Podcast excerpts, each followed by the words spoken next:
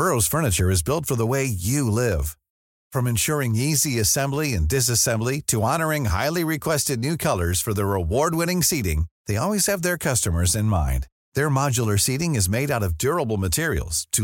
growth you and with per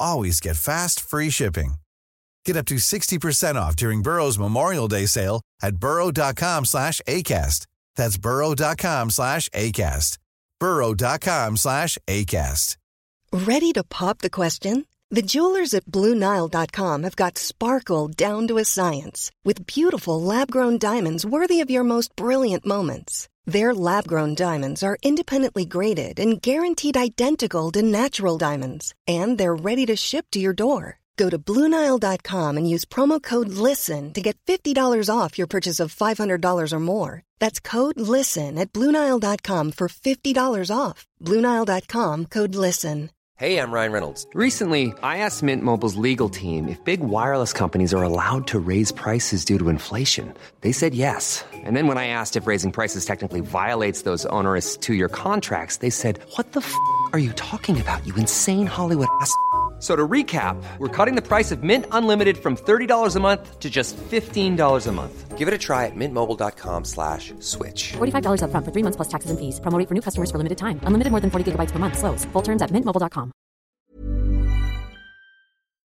کے official channel Mufti Tariq Masood speeches کو subscribe کریں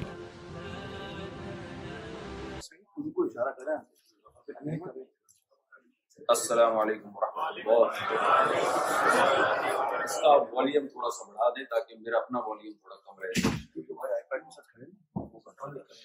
جی، تو ان کو سمجھ جانا چاہیے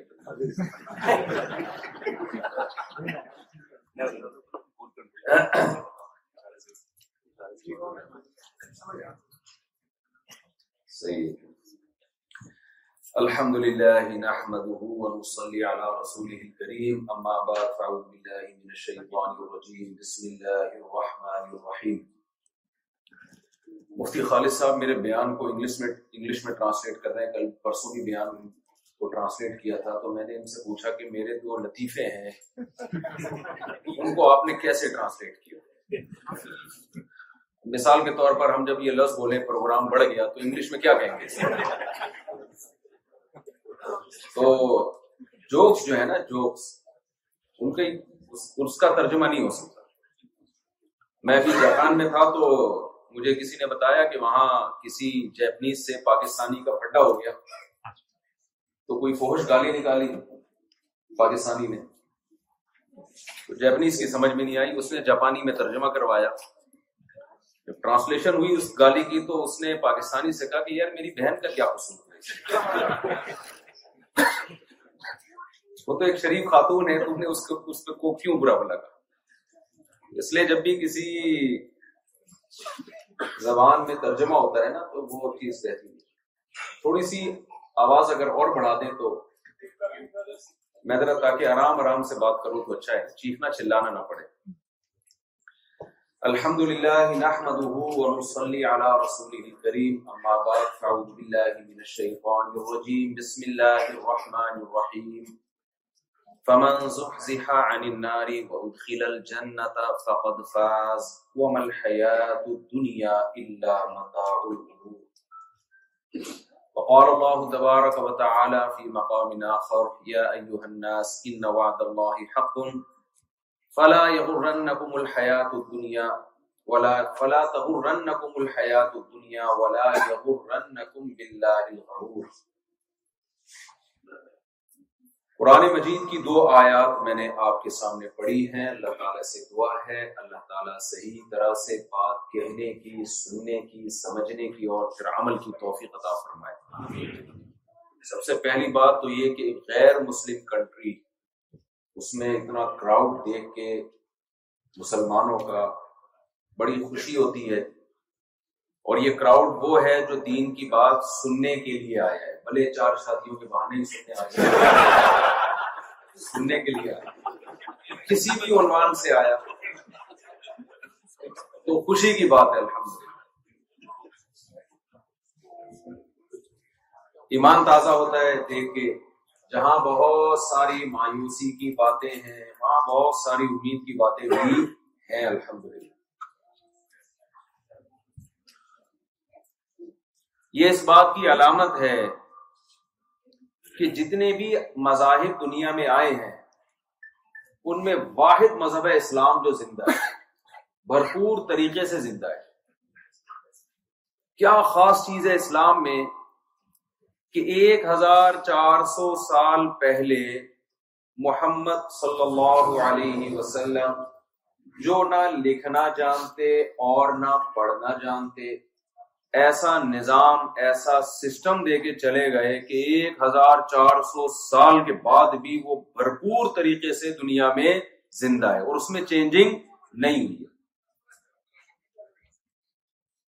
مسلمان جتنے طریقوں سے نماز پڑھ رہے ہیں نا رف الدین کر رہا ہے کوئی نہیں کر رہا کوئی زور سے آمین کوئی آہستہ آمین یہ سارے طریقے پیغمبر صلی اللہ علیہ وسلم سے ثابت ہے سے تابعین سے یہ سارے طریقے آپ اگر چودہ سو سال پہلے چلے جائیں تو بھی ملیں گے آج بھی ملیں گے نماز جیسے جیسے جن جن طریقوں سے پڑھی جا رہی تھی وہ وہ تمام طریقے اللہ نے اس امت میں زندہ کیے ہیں نبی صلی اللہ علیہ وسلم کے دور میں فجر سے پہلے دو سنتیں پڑھی جاتی تھیں پھر اس کے بعد دو رکت فرض ایک ہزار چار سو سال گزر گئے آج بھی فجر کی نماز میں دو فرض سے پہلے دو سنتیں اور اس کے بعد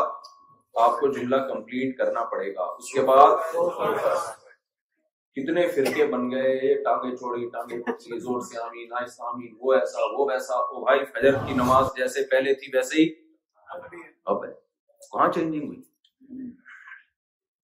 نمازیں پہلے بھی پانچ تھیں اسلام میں آج بھی کتنی ہے آسٹریلیا میں آ کے چینج تو نہیں ہو گئی کسی نے فتویٰ دیا ہو کہ جی آٹھ نمازیں یا چار نمازیں یہ میں اس لیے کہہ رہا ہوں کہ آج ایک پروپیگنڈا کیا جا رہا ہے کون سا اسلام کون سا اسلام کس اسلام کو فالو کریں اتنے سارے فرقے اس چکر میں ہمارا جو لبرل طبقہ ہے جو نئی جنریشن ہے وہ شراب کباب کی طرف جا رہی ہے یار اس مولوی کو سنو وہ یہ کہہ رہا ہے اس اسکالر کو سنو وہ یہ کہہ رہا ہے اس اسکالر کو سنو وہ یہ کہہ رہا ہے اس سے اسلام ہی مشکوک نظر آنے لگا ہے ہے اسلام پتہ ہی نہیں صحیح ہے کیا غلط ہے میں بتا رہا ہوں بھائی جتنا اسلام ہمیں فالو کرنا ہے نا جتنا آخرت میں بخشش کے لیے ضروری ہے وہ الحمد آج بھی کیا ہے دیکھو بول ہی نہیں رہے محفوظ ہے موجود ہے محفوظ ہے تو پانچ نمازیں تھیں آج بھی پانچ نمازیں ہیں زہر کی فرض کتنی ہوتی ہیں چار رکعت پہلے بھی چار تھی آج بھی کیا ہے نماز شروع کرنے میں بھی اللہ اکبر کہہ کے شروع کرنی ہے ختم کیسے کرنی ہے السلام علیکم ہیلو ہائی کر کے نماز کسی کہیں دیکھا آپ نے کہ بھی چونکہ چودہ سو سال پہلے السلام علیکم کہا جاتا تھا اب ہیلو گائے آر یو اس طرح سے کوئی ہے وہی طریقہ ہے وضو کیا ہے ویسے ہی ہے چودہ سو سال پہلے بھی نماز سے پہلے حکم تھا وضو کرنے کا آج بھی نماز سے پہلے حکم کیا ہے وضو کیا جائے مسلمان پہلے بھی کرتے تھے وضو آج بھی وضو کرتے ہیں ایک ہزار چار سو سال میں نماز کے طریقے میں تحریف نہیں ہوئی نماز سے پہلے کیا شرطیں ہیں ان میں تحریف نہیں ہوئی بیت اللہ کی طرف رخ کر کے نماز پڑھنی ہے آج بھی چودہ سو سال پہلے بھی امام کے پیچھے کیسے نماز پڑھی جائے گی انفرادی کیسے نماز پڑھی جائے گی جماعت کے اوقات کیا ہیں او بھائی دنیا میں کوئی مذہب پچاس ساٹھ سال اتنا کنٹینیو نہیں چلتا جتنا اسلام چودہ سو سال چلا ہے کوئی تو پاور ہے اس میں کوئی تو وجہ ہے جو چینجنگ نہیں ہو رہی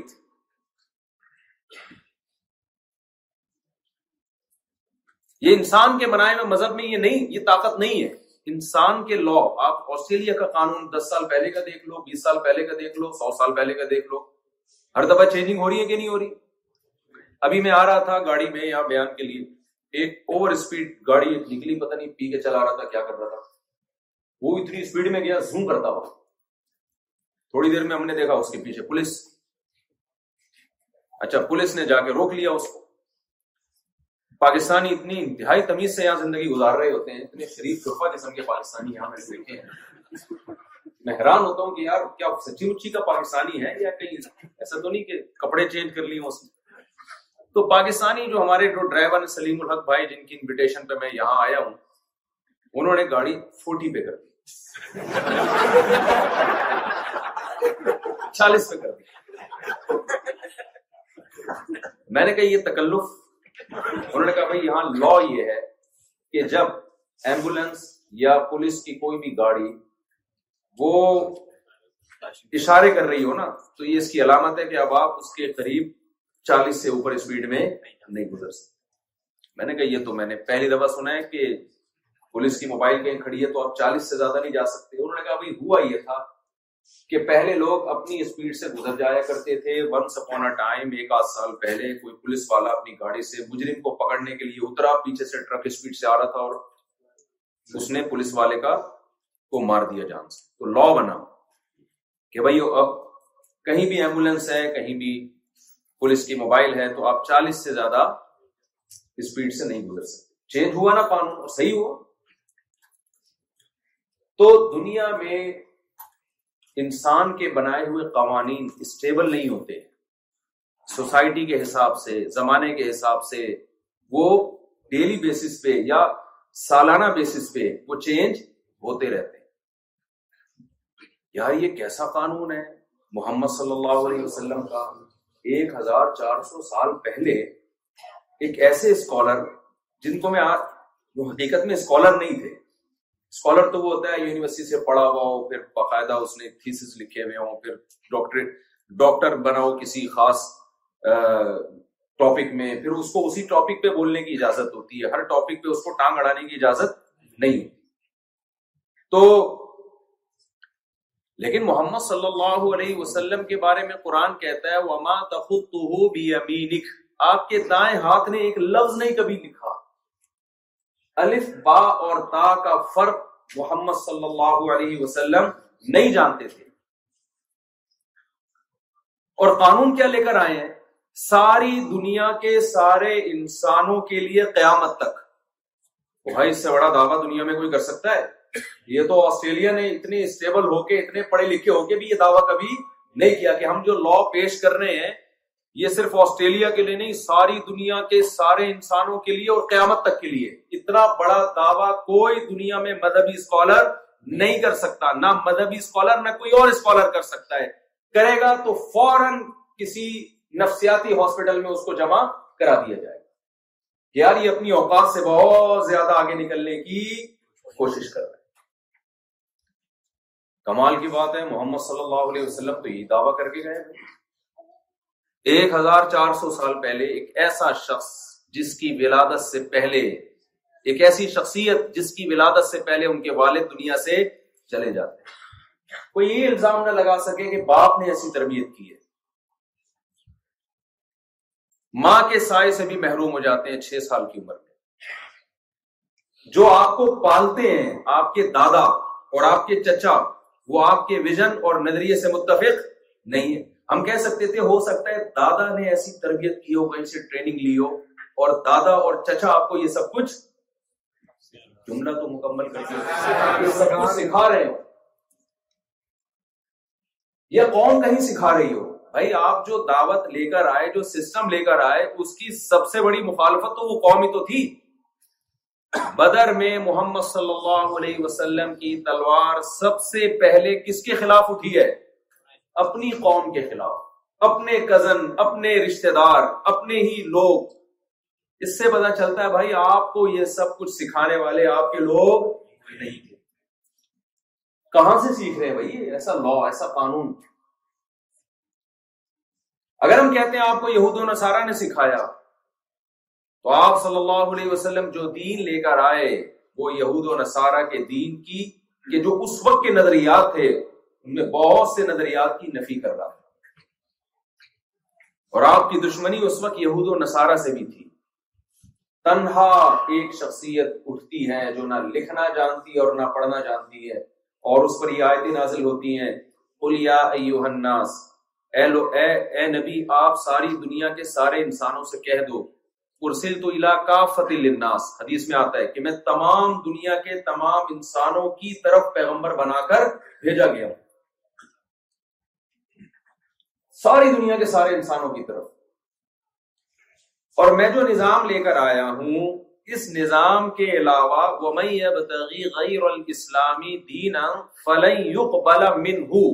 اس نظام جس کو اسلام کہا جاتا ہے کوئی اگر اس اسلام کے علاوہ کسی بھی چیز کو فالو کرے گا وہ قطن کسی بھی قیمت پہ نجات یافتہ نہیں ہو سکتا بتاؤ یہ دعویٰ چھوٹا ہے یا بہت بڑا ہے بہت بڑا دعویٰ ہے یہ یہ دعویٰ یا تو معاذ اللہ نقل کفر کوئی جھوٹا شخص کر سکتا ہے جو بہت بڑا قذاب ہو بہت ہی بڑا قذاب ہو یا یہ دعویٰ وہی کر سکتا ہے جو واقعی میسنجر آف گاڈ ہو جس کو اللہ نے یہ سب کچھ کہا ہو کہ آپ نے یہ دعویٰ کرنا ہے تو ہم دیکھتے ہیں ایک ہزار چار سو سال پہلے محمد صلی اللہ علیہ وسلم ایک دین لے کر آئے میں یہ باتیں آپ کے سامنے اس لیے کر رہا ہوں کہ ہماری جو جنریشن ہے نا نیو جنریشن جو ان ملکوں میں آتی ہے یہاں کی ترقی دیکھتی ہے بہت اچھی بات ہے اللہ ان کو اور ترقی عطا فرمائے ان کے آپ پر خصوصی احسانات ہیں انہوں نے آپ کو یہاں ٹھکانہ دیا ان کی نفی کرنا مقصود نہیں ہے ملم یشکر الناس لم یشکر اللہ حدیث میں آتا ہے جو لوگوں کا شکر ادا نہیں کرتا وہ اللہ کا بھی شکر ادا نہیں کرتا انہوں نے آپ کو صاف ہوا دی صاف پانی دیا کھلی سڑکیں دی اچھے گھر دیے علاج دیا یہ ان کا احسان ہے جس کا بدلہ آپ پر لازم ہے لیکن کچھ سائڈ افیکٹ بھی ہے جب انسان کو خوشیاں ملتی ہیں ترقی ملتی ہے تو جہاں اس کے پوزیٹیو کچھ فائدے ہوتے ہیں وہاں اس کے اس کے کچھ سائڈ افیکٹ بھی ہوتے ہیں وہ سائڈ افیکٹ کیا ہیں کہ انسان اپنے دین اور مذہب سے بیزار ہونا شروع کر دیتا ہے اس لیے میں آپ سے یہ عرض کر رہا ہوں کہ ان کے پاس بہت کچھ ہے لیکن جو سسٹم اسلام نے دیا ہے وہ اسلام ہی کے پاس ہے وہ دنیا میں کسی کے پاس نہیں ہے وہ آپ کی سب سے پہلی ضرورت ہے اس سے دستبردار ہونے کی کوشش مت کرنا کتنے لوگ یہاں آئے ہیں مجھے آج بتایا کہ جو سو ڈیڑھ سو سال پہلے افغانی یہاں آئے تھے پاکستانی آئے تھے کچھ بلوچ آئے تھے انہوں نے مسجدیں بنائی ان کی اولادوں کی اولادیں مردد ہو چکی ہیں دین چھوڑ چکی ہیں جو مسجدیں بنا کر گئے ہیں آج ان کی زمانوں کی مسجدیں موجود ہیں مگر ان کی اولادیں آج اسلام کو فالو نہیں کرتی بھائی آپ کے پاس یہاں سب کچھ ہمیں پاکستان میں جب بیان کرنا پڑتا ہے تو دو چیزوں پہ اسلام پہ بھی ترقی پہ بھی الگ سے کرنا پڑتا ہے دو چیزوں میں بیان کرنا پڑتا ہے یہاں ایک مسئلہ تو حل ہو گیا نا خوشحال زندگی گزر رہی ہے ماشاء اللہ اور سب کچھ سیٹ ہے مجھے کھانسی تھی ختم ہو گئی میں بہت کھانس رہا تھا بہت دنوں سے بغیر کسی میڈیسن کے جاپان آتے ہی میری کھانسی ختم ہو ایک دو ہلکی پھلکی سی کبھی کبھار دو چار جو آ جاتی تھی بہت زیادہ بات کرنے پر تو وہ آسٹریلیا آ کے وہ بھی ختم ہو گئی تو نہ آپ یہاں کھانس رہے ہیں نہ آپ یہاں کوئی بڑی بیماری ہے آپ کو اتنی کھلی ڈلی سڑکیں میں تو یہ گوروں کے گھر دیکھ دیکھ کے حیران ہو رہا ہوں کہ یار انہوں نے کیسے وینٹیلیشن کا انتظام ہے سن لائٹ کا انتظام ہے گھر میں اور ہر گھر کے باہر کچھ تھوڑا سا چمن ہے کچھ گارڈن ہے چھوٹا موٹا لوگ نہیں ہیں باقی سب چیزیں ہیں کمال کی بات یہ ایک عجیب سی بات ہے یار سب کچھ ہے مگر پبلک مارکیٹ سے ہمارے ہاں کمرہ ایک ہوتا ہے اس میں پبلک اتنی ہوتی ہے کھڑکیوں سے نکل نکل کے گر رہے اتنے اچھے گھر تو انہوں نے بنا دیے لیکن گھر کے لیے بندہ بھی تو چاہیے میرے بھائی وہ خوشیاں آپ کر سکتے ہو یہاں آپ گھر بھی بناؤ اور اس کو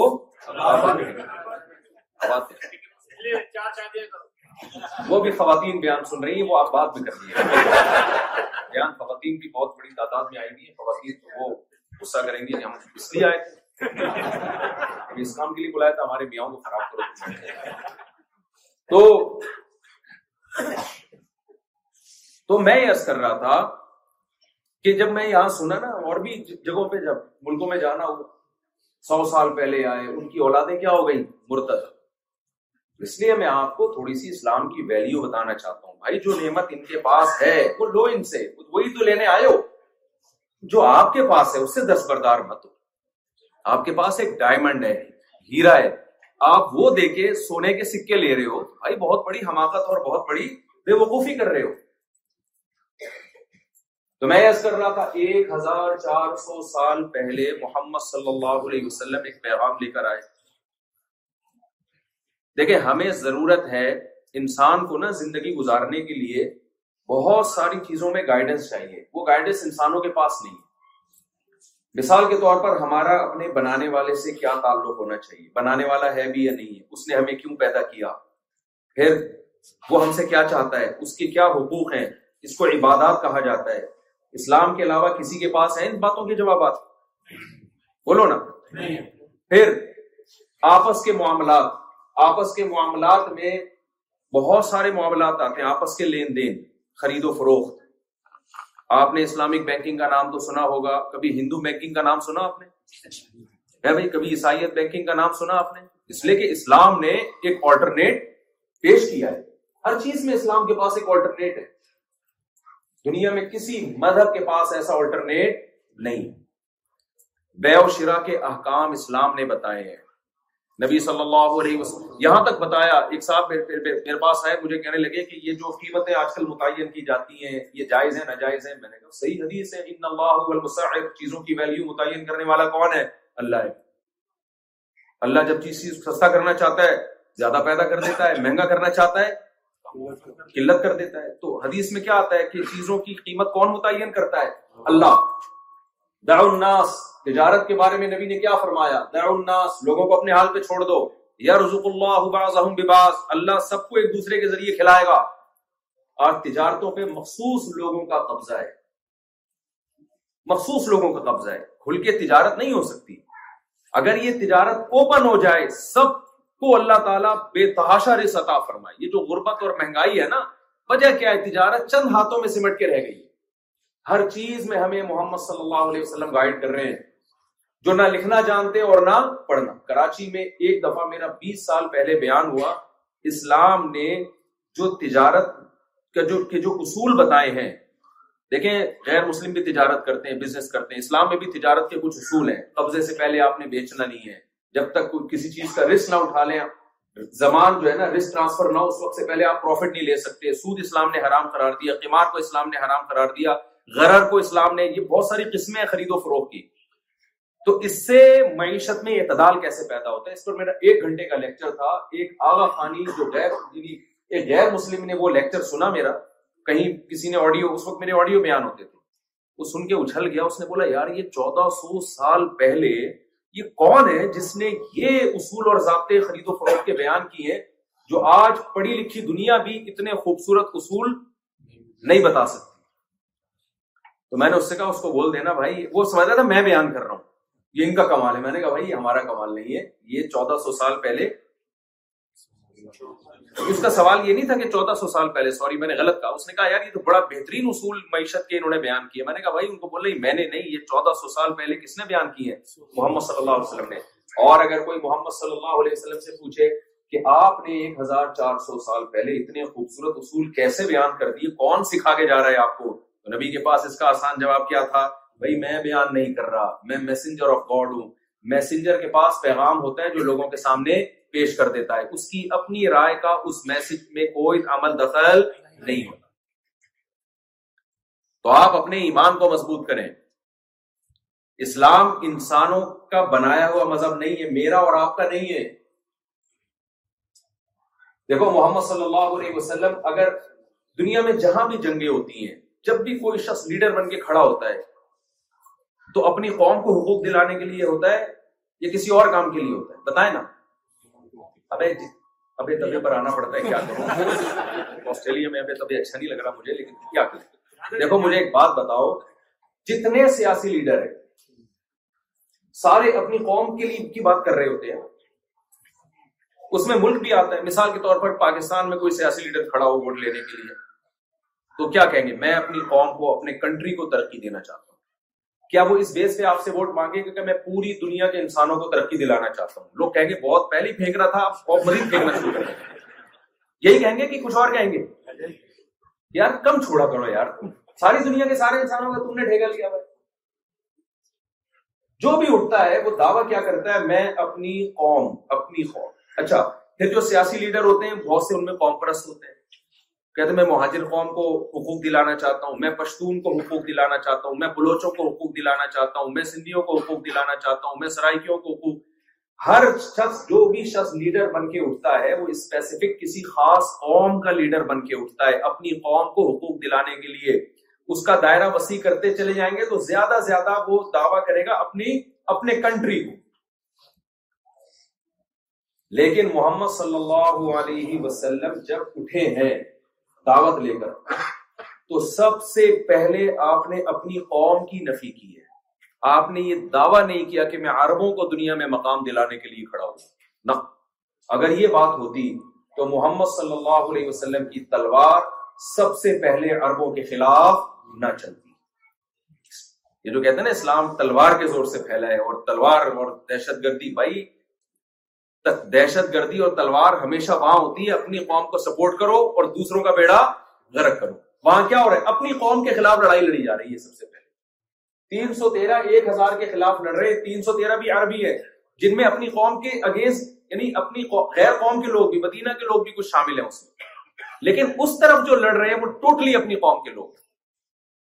تو محمد صلی اللہ علیہ وسلم کی دعوت کے لیے آپ نے ایک ایک چیز میں ہمیں گائیڈ کیا خرید و فروخ میں ہمیں گائیڈ کیا نکاح و طلاق کے حکام میں ہمیں گائیڈ کیا کے حکام میں ہمیں گائیڈ کیا حکومت کیسے چلانی ہے اس میں میں میں ہمیں ہمیں گائیڈ گائیڈ کیا کیا کے حکام آج دنیا صفائی کی باتیں ہو رہی ہیں محمد صلی اللہ علیہ وسلم نے اس وقت طہارت کے حکام بیان کیے جب صفائی اور ستھرائی کے لفظ سے لوگ واقف نہیں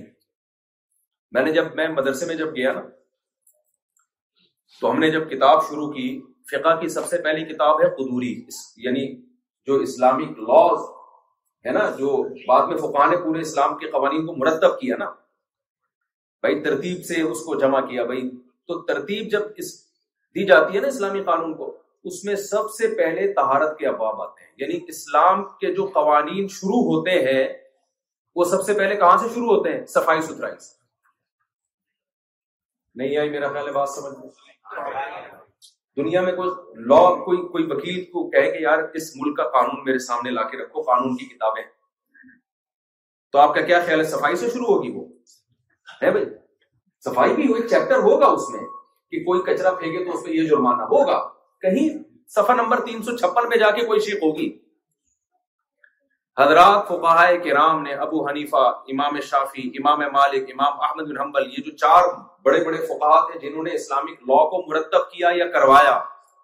تو ان میں جب اسلامی قانون کو کتابی شکل میں ریٹن فارم میں لایا گیا ہے تو تمام فواہت تمام علماء جو لاء اور قانون کی ابتدا کرتے ہیں وہ کہاں سے کرتے ہیں کتاب و تہارا صفائی کا باب یہ بھائی سارے ایک جیسے کیوں سب کتاب و تہارا سے کیوں شروع کر رہے ہیں اس کی وجہ یہ ہے کہ انہوں نے انہوں اسلام میں سب سے پہلی چیز جو نظر آئی وہ کیا تھی تو صفائی ستھرائی تھی انہوں نے دیکھا کہ نبی صلی اللہ علیہ وسلم کے پاس جب کوئی غیر مسلم مسلمان ہوتا ہے تو سب سے پہلے اس کو غسل اور طہارت کا حکم دیا جاتا ہے باقی احکام بعد میں انہوں نے دیکھا کہ قرآن مجید کی آیات میں جو سب سے پہلی آیت نازل ہوئی اقرأ نہ آپ پڑھیے اور پھر حکم دیا جا رہا ہے وطیابہ کا فتح اپنے کپڑوں کو پاک اور صاف رکھیے تو حضرات فقہ نے دیکھا کہ جہاں بھی غیر مسلم اسلام میں داخل ہو رہا ہے یا اسلام کے احکام کو ہم فالو کرنا شروع کر رہے ہیں تو سب سے پہلا جو حکم ہماری طرف متوجہ ہوتا ہے وہ کیا ہے طہارت یار یہ سینس ایک ہزار چار سو سال پہلے ایک ایسی شخصیت جو نہ لکھنا جانتی ہے اور نہ پڑھنا جانتی ہے ایک پسماندہ علاقے میں پیدا ہوئی جن کا تعلیم اور تہذیب اور تمدن سے دور دور کا بھی کوئی واسطہ نہیں سے پتا چلتا ہے بھائی یہ آپ کا پیغام نہیں ہے یہ کس کا پیغام ہے میسنجر آف گاڈ ہے یہ خدا کا پیغام دیکھو آپ کے پاس ایک سادہ سا شخص آیا جو ایک پیپر پہ بڑا بہترین اس نے مضمون لکھا بڑا خاندانی مضمون لکھا آپ نے مضمون بڑا آپ نے دیکھا جا کیا رائٹنگ بھی بڑی خوبصورت ہے اور بڑے القاب اور آداب کے ساتھ ایک بڑی تمیز سے اس نے ایک ٹاپک پہ کلام کیا ہے تو لیکن آپ نے اس کا ڈریس دیکھا کہ بھائی یہ کوئی یونیورسٹی کا پروفیسر تو نہیں لگ رہا ڈریس سے عام سادہ سا ڈریس ہے آپ نے دیکھا کہ یار شاید کوئی بڑا پروفیسر اور ڈگریاں پوچھی تو کوئی ڈگری بھی اس کے پاس نہیں ہے انکوائری کے پتا چلا بھائی یہ تو گاؤں کا رہنے والا ہے تو آپ فوراً اندازہ لگا لو کہ بھائی یہ اس کا بولے نا اس لیے نہیں لکھا یہ اس کا مضمون یہ اس کو کسی نے دیا ہے یہی بات ہے محمد صلی اللہ علیہ وسلم کی جو تعلیمات ہے نا ان تعلیمات کو دیکھ کے صاف پتہ چل جاتا ہے اسلام محمد صلی اللہ علیہ وسلم کا بنایا ہوا نہیں ہے یہ کسی اور کا ہے کون تھا بھائی اس زمانے میں جو تھا تو وہی آ جاتا نا کیا خیال ہے بھائی وہ خود ہی دعویٰ کر دیتا نبوت کا تو سب سے پہلے تہار اور آج کی صفائی میں اور ایک ہزار چار سو سال پرانے جو نبی نے صفائی کا نظام پیش کیا آپ دونوں کو کمپیئر کریں گے نا تو وہ چودہ سو سال والا سسٹم آج سے کروڑا گنا بہتر نظر آئے گا آپ کو میں کمپیئر کرتا ہوں آج جو دنیا صفائی صفائی کی باتیں کر رہی ہے وہ تو سو سال پہلے تو صفائی تھی نہیں سو سال پہلے ترقی یافتہ ملکوں کو آپ جا کے دیکھیں نا تو صفائی کے علاوہ سب کچھ ملے گا اب میں زیادہ اس کی گہرائی میں نہیں جاتا دنیا نے جب تعلیم آئی دنیا کے پاس ایجوکیشن آئی ترقی آئی تو ترقی یافتہ ملکوں نے اپنے ملکوں کو صاف کرنا شروع کیا لوگوں کو اویئر کیا بھائی صاف رہا کرو جراثیم پھیلتے ہیں ہاتھ واش کرو وغیرہ وغیرہ جو بھی صفائی ستھرائی کے معیار ہیں پوری دنیا میں جو چل رہے ہیں آج کل یہ کرو چھینکو نہیں کسی کے منہ پہ جا کے تھوکو نہیں کسی کے منہ پہ جا کے ہم لوگ جب کرونا کے دنوں میں نا ایک دوسرے پہ منہ وہ کہہ رہے تھے ایسو بھی اس بار کرو چھ چھ فٹ کا فاصلہ رکھو اور افغانستان میں جو خاص طور پہ میں تو چونکہ مولانا آدمی ہوں ہر آدمی مجھ سے ملنے کے لیے تو ہر آدمی منہ پہ آ کے چھینک رہا ہوتا ہے چھینک آ رہی تھی ادھر آ کے چھینکتے تھے منہ کے ہمارے صبر کا امتحان لیا لوگوں نے ہمیں بھی کورونا ہوا پھر کووڈ ہوا بٹ بچ گئے اللہ کا فضل ہو گیا ورنہ قوم کا ارادہ یہ تھا کہ اس کو مارنا تو کوئی ایس او پیز نہیں کوئی صفائی ستھرائی کا نظام خراب ہو گیا سارا تو آپ اگر اسلام کے تہارت کے نظام کو کمپیئر کریں آج کے نظام سے تو اسلام اس میں بھی کیا ہے جو محمد صلی اللہ علیہ وسلم نے نظام پیش کیا نا وہ آج بھی کیا ہے سپیریئر مثال کے طور پر اسلام کی جو صفائی شروع ہوتی ہے سب سے پہلے پیٹ سے انٹیریئر سب سے زیادہ صاف ہونا چاہیے اس میں سب سے پہلے اسلام نے حکم دیا کلو مینت تو بات اے ایمان والو گندی چیزیں مت کھاؤ آپ نیٹ کلین روزانہ تیزاب سے سے نہاتے ہو کھا گند رہے ہو دنیا تو صاف ستھرا کہے گی کیونکہ دنیا میں گند کھانے والے کو گندا سمجھا جاتا ہی نہیں ہے اسلام آپ کو صاف ستھرا قرار نہیں دے سب سے پہلے اسلام نے فوکس کیا آپ کے پیٹ میں کیا اترنا چاہیے میری بیان میرا بیان سمجھ میں آ رہا ہے کہ نہیں کمپیئر جی، جی، جی۔ کر رہا ہوں اس جو چودہ سو سال پہلے محمد صلی اللہ علیہ وسلم دین لے کر آئے اور آج دنیا میں جو کرائٹیریا اور معیار ہے تو کمپیئر کر رہا ہوں یار وہ چودہ سو سال پرانا زیادہ اچھا ہے کیونکہ آج دنیا میں صفائی میں اندر کیا ڈال رہے ہیں اس کا تو کوئی ہے ہی نہیں اس کا تو کوئی سسٹم ہی نہیں ہے محمد صلی اللہ علیہ وسلم نے جو صفائی کا نظام پیش کیا اصل میں ہم لوگ یہ دیکھ رہے ہوتے ہیں کہ اگر اسلام سچا ہے تو مسلمان اتنے میلے کیوں ہیں یہ بڑا مسئلہ ہوتا ہے یہاں جب نوجوان آتے ہیں نا وہ کہتے ہیں ادھر پاکستان کراچی میں گٹر کے ڈھکن نہیں ہے گٹر ابل رہے ہیں اور ادھر ایک چرسی پڑا ہوا ہے اور ادھر دوست ہمارا ایک جاننے والا تھا وہ نہاتا ہی نہیں تھا اللہ نے اس کو پتہ نہیں اتنا اسٹیمنا دیا تھا صرف عید پہ نہاتا تھا اس کے بارے میں میں اس سے گلے نہیں ملتا تھا میں تھوڑا سا دور دور ہی رہتا تھا کہ یار سنو گے اتنا بھی امیون سسٹم بڑھا کے ہم نے کیا تو جس کا امیون سسٹم ہم نے بوسٹ کرنا ہوتا تھا نا اس کو بھیج دیتے تھے گلے ملوانے اب دیکھتا ہوں مفتی خالد صاحب اس کا کیا ترجمہ کرتے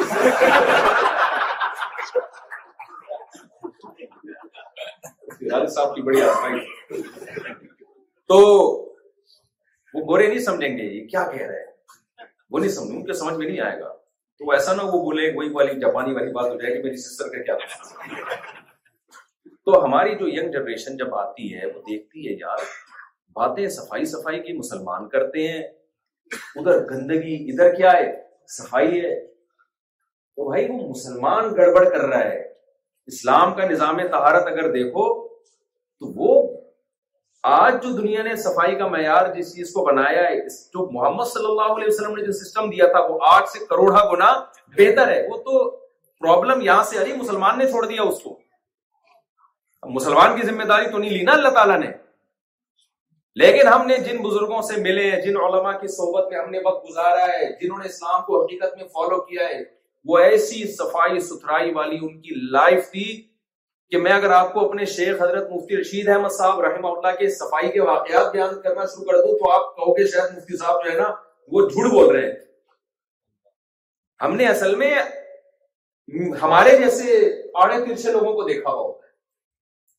جو رحم اللہ کی صحبت میں آپ جو سچی مچی کے اللہ والے لوگ ہیں نا آپ ان کی صحبت میں وقت گزارے تو پتہ چلے گا کہ اسلام میں کتنا حسن ہے اور حقیقی اسلام ہے کیا تو اسلام کی جو تہارت ہے میں ذرا جلدی جلدی اس کو ٹاپک کو مکمل کروں وہ سب سے پہلے کہاں سے شروع ہوتی ہے کھانا کیا ہے گندا گندا نہیں کھانا تو گندے اس گندگی سے متعلق اسلام نے حکام دیے پہلا لفظ اسلام نے کیا بتایا کلو مینت تو یہ بات پاکیزہ کھانا ہے گندا نہیں کھانا اب گندگی کی قسمیں بھی اسلام نے بیان کی دیکھو جب بھی کوئی حکم مبہم بیان کیا جائے گا نا اس کی ڈیٹیل آپ بیان نہیں کریں گے اس کا مطلب آپ اس حکم پر عمل کروانا ہی نہیں چاہتے مثال کے طور پر میں کسی کو مناظرے کا چیلنج کروں کہ آؤ میرے ساتھ مناظرہ کرو اگلا کیا میں آ رہا ہوں کس ٹاپک پہ بات ہوگی میں کہوں کسی ٹاپک پہ نہیں بس آ جاؤ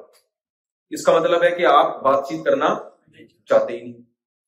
پھر ٹاپک دے دیا چلو بھائی کتنی دیر تم بات کرو گے کتنی دیر میں میں چھوڑو ان باتوں میں کیا رکھا ہے آ جاؤ بات کرتے ہیں اس کا مطلب کہ جو آدمی ڈیٹیل میں نہیں جا رہا چاہ رہا اس کو ایکسپلین نہیں کر رہا اس کی شرائط متعین نہیں کر رہا اس کا مطلب وہ بات چیت کرنا چاہتا ہی تو خوب یاد رکھو جب بھی کوئی آرڈر مبہم مجمل دیا جائے اس کو آپ ڈیٹیل میں جا کے ایکسپلین نہیں کر رہے ہوتے اس کا مطلب آپ صرف ایک فارمیلٹی پوری کر رہے ہو آپ لوگوں کو اس حکم پر چلانا نہیں چاہتے جیسے آج کل ویومن رائٹس اور رائٹس کی بڑی باتیں ہو رہی ہیں women rights women rights rights rights جب پوچھا جائے کہ ویمن میں کیا مطلب کیا ہے ویمن کی تو مختلف قسمیں ہیں نا آپ کی بیٹی ہوگی ہوگی وومین آپ کی وائف ہوگی آپ کی پڑوسن ہوگی وومین آپ کی گرل فرینڈ ہوگی وومین آپ کی کلیگ ہوگی تو کس کس کا کیا حق ہے اس ڈیٹیل سے دنیا کیا ہے بولو خاموش یہ کوئی ایکسپلین نہیں اس لیے ویمن کے سارے رائٹس کی ایسی تیسی ہوگی اما اولڈ ہاؤس میں جا رہی ہیں تو کیا رائٹس ہو گئے بھائی اسلام جب ویمن رائٹس کی بات کرتا ہے اسلام کہتا ہے بھائی دیکھو اما ہے تو اس کا حق کیا ہے بڑھاپے میں اگر وہ تمہیں ستاتی ہے چڑچڑا پن پیدا ہو گیا ڈانٹتی ہے تو لا تک اللہ افن نہ ابا کے سامنے اف کرنا ہے نہ اما کے سامنے میں سمجھا پا رہا ہوں اپنی بات ایکسپلین کر رہے ہیں نا اما ہے تو پھر یہ حکم بیگم ہے اگر تو پھر اس کا حکم یہ کہ ساری زندگی نان نفقہ کس نے اٹھانا ہے بولو نا کیا گیا بول نہیں رہے شوہر نے اٹھانے اس کا نان نفر سمجھ رہے ہو نہیں سمجھ رہے اولاد ہے تو تا حیات بیٹی کا خرچہ تمہارے اوپر جب تک اس کی شادی نہیں ہو جاتی اور بیٹے کا خرچہ جب تک بالغ نہیں ہو جاتا کس کے اوپر ہے باپ کے اوپر ہے تو رائٹس کو ایکسپلین کر رہا ہے نا بہن ہے تو اگر اس کی کوئی جاب ہے وہ کما رہی ہے تو تمہارے ذمہ خرچہ نہیں ہے اگر وہ کما نہیں رہی ہے تو پھر باپ کے ذمہ خرچہ ہے اگر باپ بھی نہیں ہے تو پھر یہ دیکھا جائے گا کہ وہ قرآن میں اللہ نے ارشاد فرمایا کہ وارثین پر خرچہ ان کی وراثت کے بغیر ڈیوائڈ ہوتا ہے یعنی دیکھا جائے گا یہ خاتون اگر مر جاتی تو اس کی وراثت اگر ہوتی تو کس کو کتنا حصہ ملتا تو زندگی میں اس کا ٹوٹل نام نفتے کا اتنے پرسنٹ انہی وارثوں پر آ رہا ہے جو جو ان کی وراثت لیتے میں سمجھا پا رہا ہوں اپنی بات جی دیکھو ایک خاتون کی اگر ڈیتھ ہو جائے اگر عورت کے والد ہے نا تو ٹوٹل اولاد کا خرچہ میں کوئی شریک نہیں ہوتا والد ہی ہوتا ہے لہور اس کو ہن و قسمت ہن بالمعروف اور دیگر قرآن آیات اور نصوص سے پتہ چلتا ہے کہ باپ پر ہی اولاد کا خرچہ ہے باپ نہ ہو تو کیا ہوگا باپ نہ ہو تو اسلام نے بتایا کہ گورنمنٹ پہ نہیں ہے بلکہ اس کے قریبی رشتے داروں پہ خرچہ ہے قریبی رشتے داروں پہ کیسے ڈیوائڈ ہوگا یہ دیکھا جائے گا اگر اس کے پاس جتنا پیسہ تھا اگر یہ مر جاتا یا مر جاتی تو اس کے وارثوں کو اس کی وراثت میں سے کتنے پرسنٹ ملتا تو جتنے پرسنٹ ملتا اس کا نان نفقہ بھی اس وارث پر اتنے پرسنٹ ہی لازم نہیں یہی بات میرا خیال ہے کیونکہ مرنے کے بعد تو آ جائیں گے اپنا حصہ لینے کے لیے جب نہیں مری ہے تو بھی تو اس کا حصہ دو نا کتنا بہترین لا ایک قانون بنا دیا تو ڈیٹیل میں جا رہے ہیں نا اسلام ایک ایک چیز کو ایکسپلین کر رہے ہیں تو ہم عورت کے بارے میں جب اسلام سے پوچھتے ہیں اما کا یہ حق ہے بہن کا یہ حق ہے خالہ کا کیا حق ہے الخالہ تو نبی نے فرمایا خالہ بھی کیسی ہے ماں کی جیسی تو پڑوسن کا کیا حق ہے پڑوسن کا حق یہ کہ اس سے آپ نے بات چیت وہ اگر آپ سے فری ہونے کی کوشش کر رہی ہے تو آپ نے اس کو فری نہیں کرانا یہ پڑوسن کا حق ہے دنیا میں ایسا حق ہے کسی کا آپ کہہ سکتے ہیں یہ کیسی نا انصافی ہے بھائی یہ نا انصافی اس لیے ہے کہ پڑوسن سے آپ جان چھڑائیں گے تو وہ ٹائم کس کو دیں گے آپ اپنی بیگم اسلام اس کے حقوق کا عالم بردار ہے اس کے حقوق کا تحفظ کر رہا ہے جو تمہاری وائف ہے وہ تو ایک ڈپریشن کی گولی آتی ہے بلین فائیو بولتے ہیں اس کو کیا بولتے ہیں بلین فائیو ویلین فائیو میں ڈپریشن کی گولیاں الحمد للہ نہیں کھاتا حالانکہ میں نے ڈپریشن کی اتنے خاندانی قسم کے انتظام کیے ہوئے ہیں آپ کی سوچ دیکھو جو ہمارا سیکولر اور لبرل طبقہ ہے نا یہی اسلام کی خوبی آپ اس سے اندازہ یہی اسلام کی خوبی ہے بات سے بات نکل رہی ہے میں چاہ رہا ہوں کہ میں جلدی سے بات کو سمیٹوں لیکن اتنی بات سے بات نکل رہی ہے ایک دفعہ مجھ سے کسی نے پوچھا یہ میں یہ ٹاپک کہیں چینج نہ ہو جائے صفائی والا اس کو میں نے کمپلیٹ کرنا ہے مجھ سے کسی نے پوچھا کہ اسلام میں ڈیورس اتنی آسان ہے دھڑ دھڑ تین طلاقیں نکالو اتنا پرانا رشتہ چار بچے چھ بچے دھام سے ختم ہو جاتا ہے یار یہ کیسا اتنا خاندانی رشتہ تھا کچھ تو مشکل بنایا جاتا اس کو تین طلاقیں نکالنا جائز نہیں ہے گناہ ہے لیکن اگر کوئی دے دے تو, تو کیا ہوگا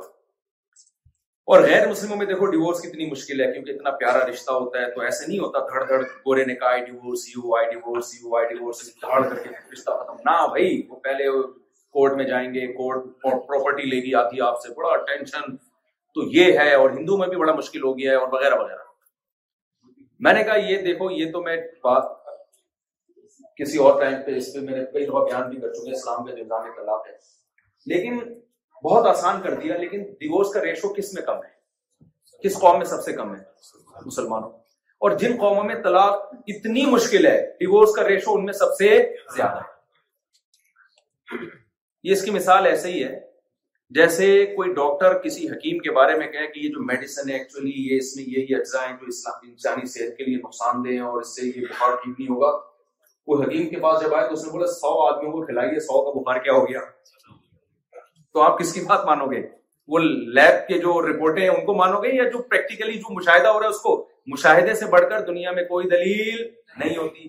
دیکھو میں بھی اس کی ایک دلیل ہوں اسلام کے برحق ہونے کی سب سے بڑی دلیل اس زمانے میں میں ہوں اللہ مجھے نظر بس سے بچا لوگ کہتے ہیں شادی ٹینشن بچے ٹینشن کہتے ہیں کہ نہیں کہتے تبھی گورے شادی نہیں کرتے یار ٹینشن نہیں مصیبت اور عذاب فرینڈ رکھو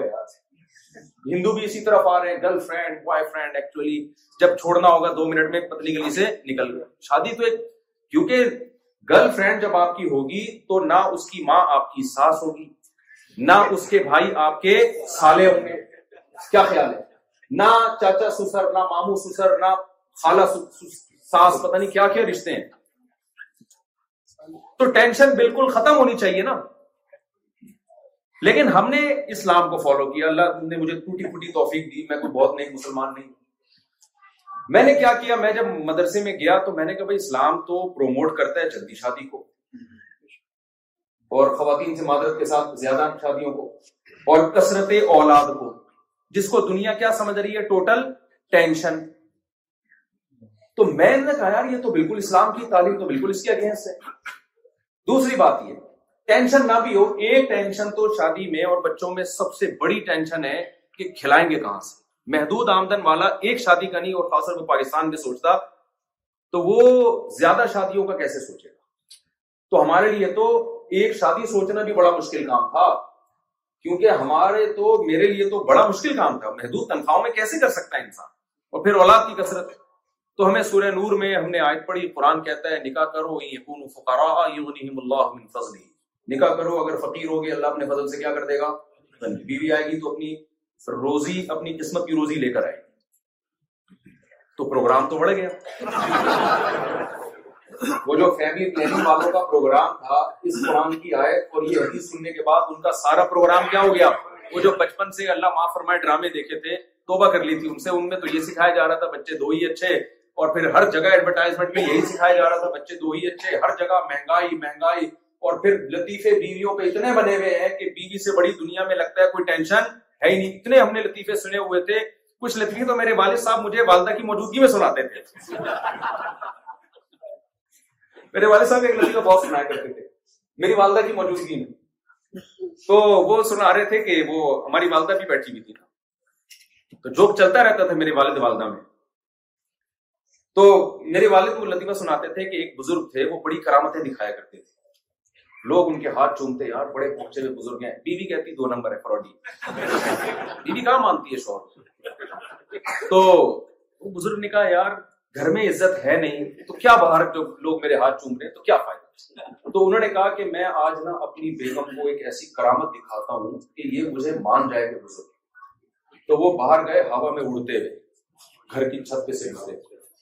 بیگم نے دیکھا بیگم یعنی بھیس بدل کے گئے نا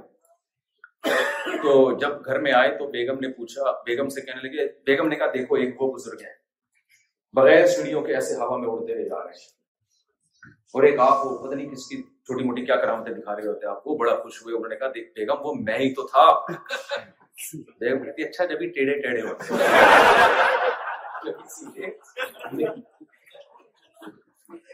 یہ لطیفے بھی ہم نے بہت سنے ہوئے تھے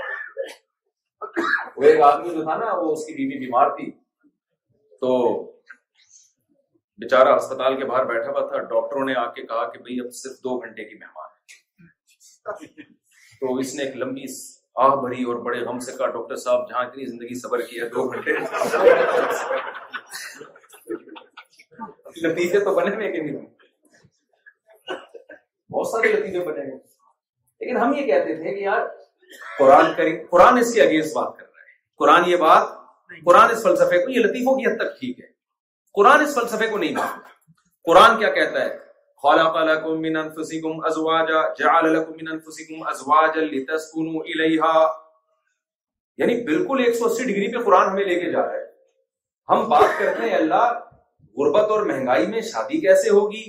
سورہ نور میں اللہ کہہ رہے ہیں نکاح کرو فقیر ہو گئے تو اللہ اپنے فضل سے غنی کر دے گا اب اگر میں اللہ پہ ایمان رکھتا ہوں تو اب مجھے کسی ڈرامے یا فیملی پلاننگ والوں کے کسی نظریات سے متاثر اگر میں ہو گیا تو اس کا مطلب قرآن غلط کہہ رہا ہے اور دنیا کے فلاسفر کیا کر رہے ہیں صحیح کہہ رہے ہیں یہ یہ تو ہو گیا نا پھر ایمان تھوڑی رہا پھر قرآن کہہ رہے ہیں بھائی چھوڑ دو اس اس فکر فکر کمانے کی فکر کرو لیکن نکاح کو رکاوٹ نہ سمجھو نکاح رکاوٹ نہیں ہے اور بس رکاوٹ نہیں ہے نکاح وہ اللہ تبکل کرو پھر ہم جب دوسری طرف گئے ہم نے کہا بھائی ٹینشن ہے شادی ہو جائے گی ٹینشن دیکھو کمارا آدمی کتنے بھی بجے گھر پہ آ جائے ایک آدھ دفعہ اپا کی ڈانٹ پڑتی ہے اپا کو انسان تھوڑا بات گھما بھی دے بیگم کو بے بنانا دنیا کا سب سے مشکل کام ہے میں یہ لطیفہ بہت سناتا ہوں پرانے لوگ بور ہو گئے ہوں گے لیکن مزہ بہت آتا ہے اس لیے بیگم کو بے بنانا دنیا کا مشکل وہ ایک شرابی تھا لیٹ آتا تھا شراب پی کے بیگم اس کو لتاڑتی تھی وہ پھر اس کو خیال تھا کہ یار پھر تجھے مارے گی تو اس نے کیا کیا ایک دن گھر کے پچھلے دروازے سے نا چھلانگ مار کے آیا اور اپنے کمرے میں آ کے نا لیپ ٹاپ لے کے آفس کا کام کرنا جیسے بہت ہی کوئی شریف شرفا آدمی آفس کا کچھ کام رہ گیا تھا تو میں گھر میں آ گیا اب والدہ ہوتی نا ابا ہوتے وہ سمجھ جاتے وہ بتارے کہہ لیتے بیگم آئی کہنے لگی لگتا ہے پھر پی کے آیا خدا کی قسم نہیں پی کہہ رہے پھر کم بخت یہ بریف کیس کھول کے کیوں بیٹھا کھول کے بیٹھا اب آپ دیکھو ہم نے دیکھا کہ دنیا لطیفے بناتی ہے شادی بیاہوں پہ ٹینشن ہے باؤنڈ ہو جاتا ہے پھنس جاتا ہے زندگی برباد ہو جاتی ہے میں لائف کو انجوائے کرو پچاس پچاس سال میں جا کے کیا کرو شادی یہی آپ لبرل سیکولر لوگ تو برباد ہو گئے خدا کی قسم اسلام سے دور ہونے کی وجہ سے ان کا بیڑا غرق ہو گیا ہو گیا غرق ہو تو بیڑا غرق کرنے کی اب ضرورت رہی نہیں ہے سب کچھ ہو کے بھی خودکشیاں کر رہے ہیں تو میں نے کہا یار قرآن تو کچھ اور بات کر رہا ہے قرآن کہتا ہے جعل لکم من انفسکم ازواجا اللہ نے تمہارے لیے بیوی کو پیدا کیا لیتا لطیفے بنانے کے لیے نہیں تمہیں اس سے کیا ملے گا سکون اللہ یہ کچھ اور کہہ رہے ہیں پبلک پبلک کچھ اور کہہ رہے ہیں بھائی ہم ایمان کس پر لے کر آئے پبلک اللہ پہ لائے ایسی کی تحصیل یہ لفظ یاد رکھو میں نے پاکستان میں تو سب کو سکھا دی ایسی کی تحصیل آپ لوگ بھی سیکھو جب اللہ کا رسول اللہ رسول کا حکم آئے نا سامنے کوئی بھی مخالفت کرے بولے پبلک کی ایسی کی جاؤ یار میرے اپنی گھریلو باتیں کرنا مناسب نہیں لیکن کیا کریں جب موضوع چل پڑا ہے تو میں نے ایک جگہ پیغام بھیجا تھا ونس اپون ٹائم تو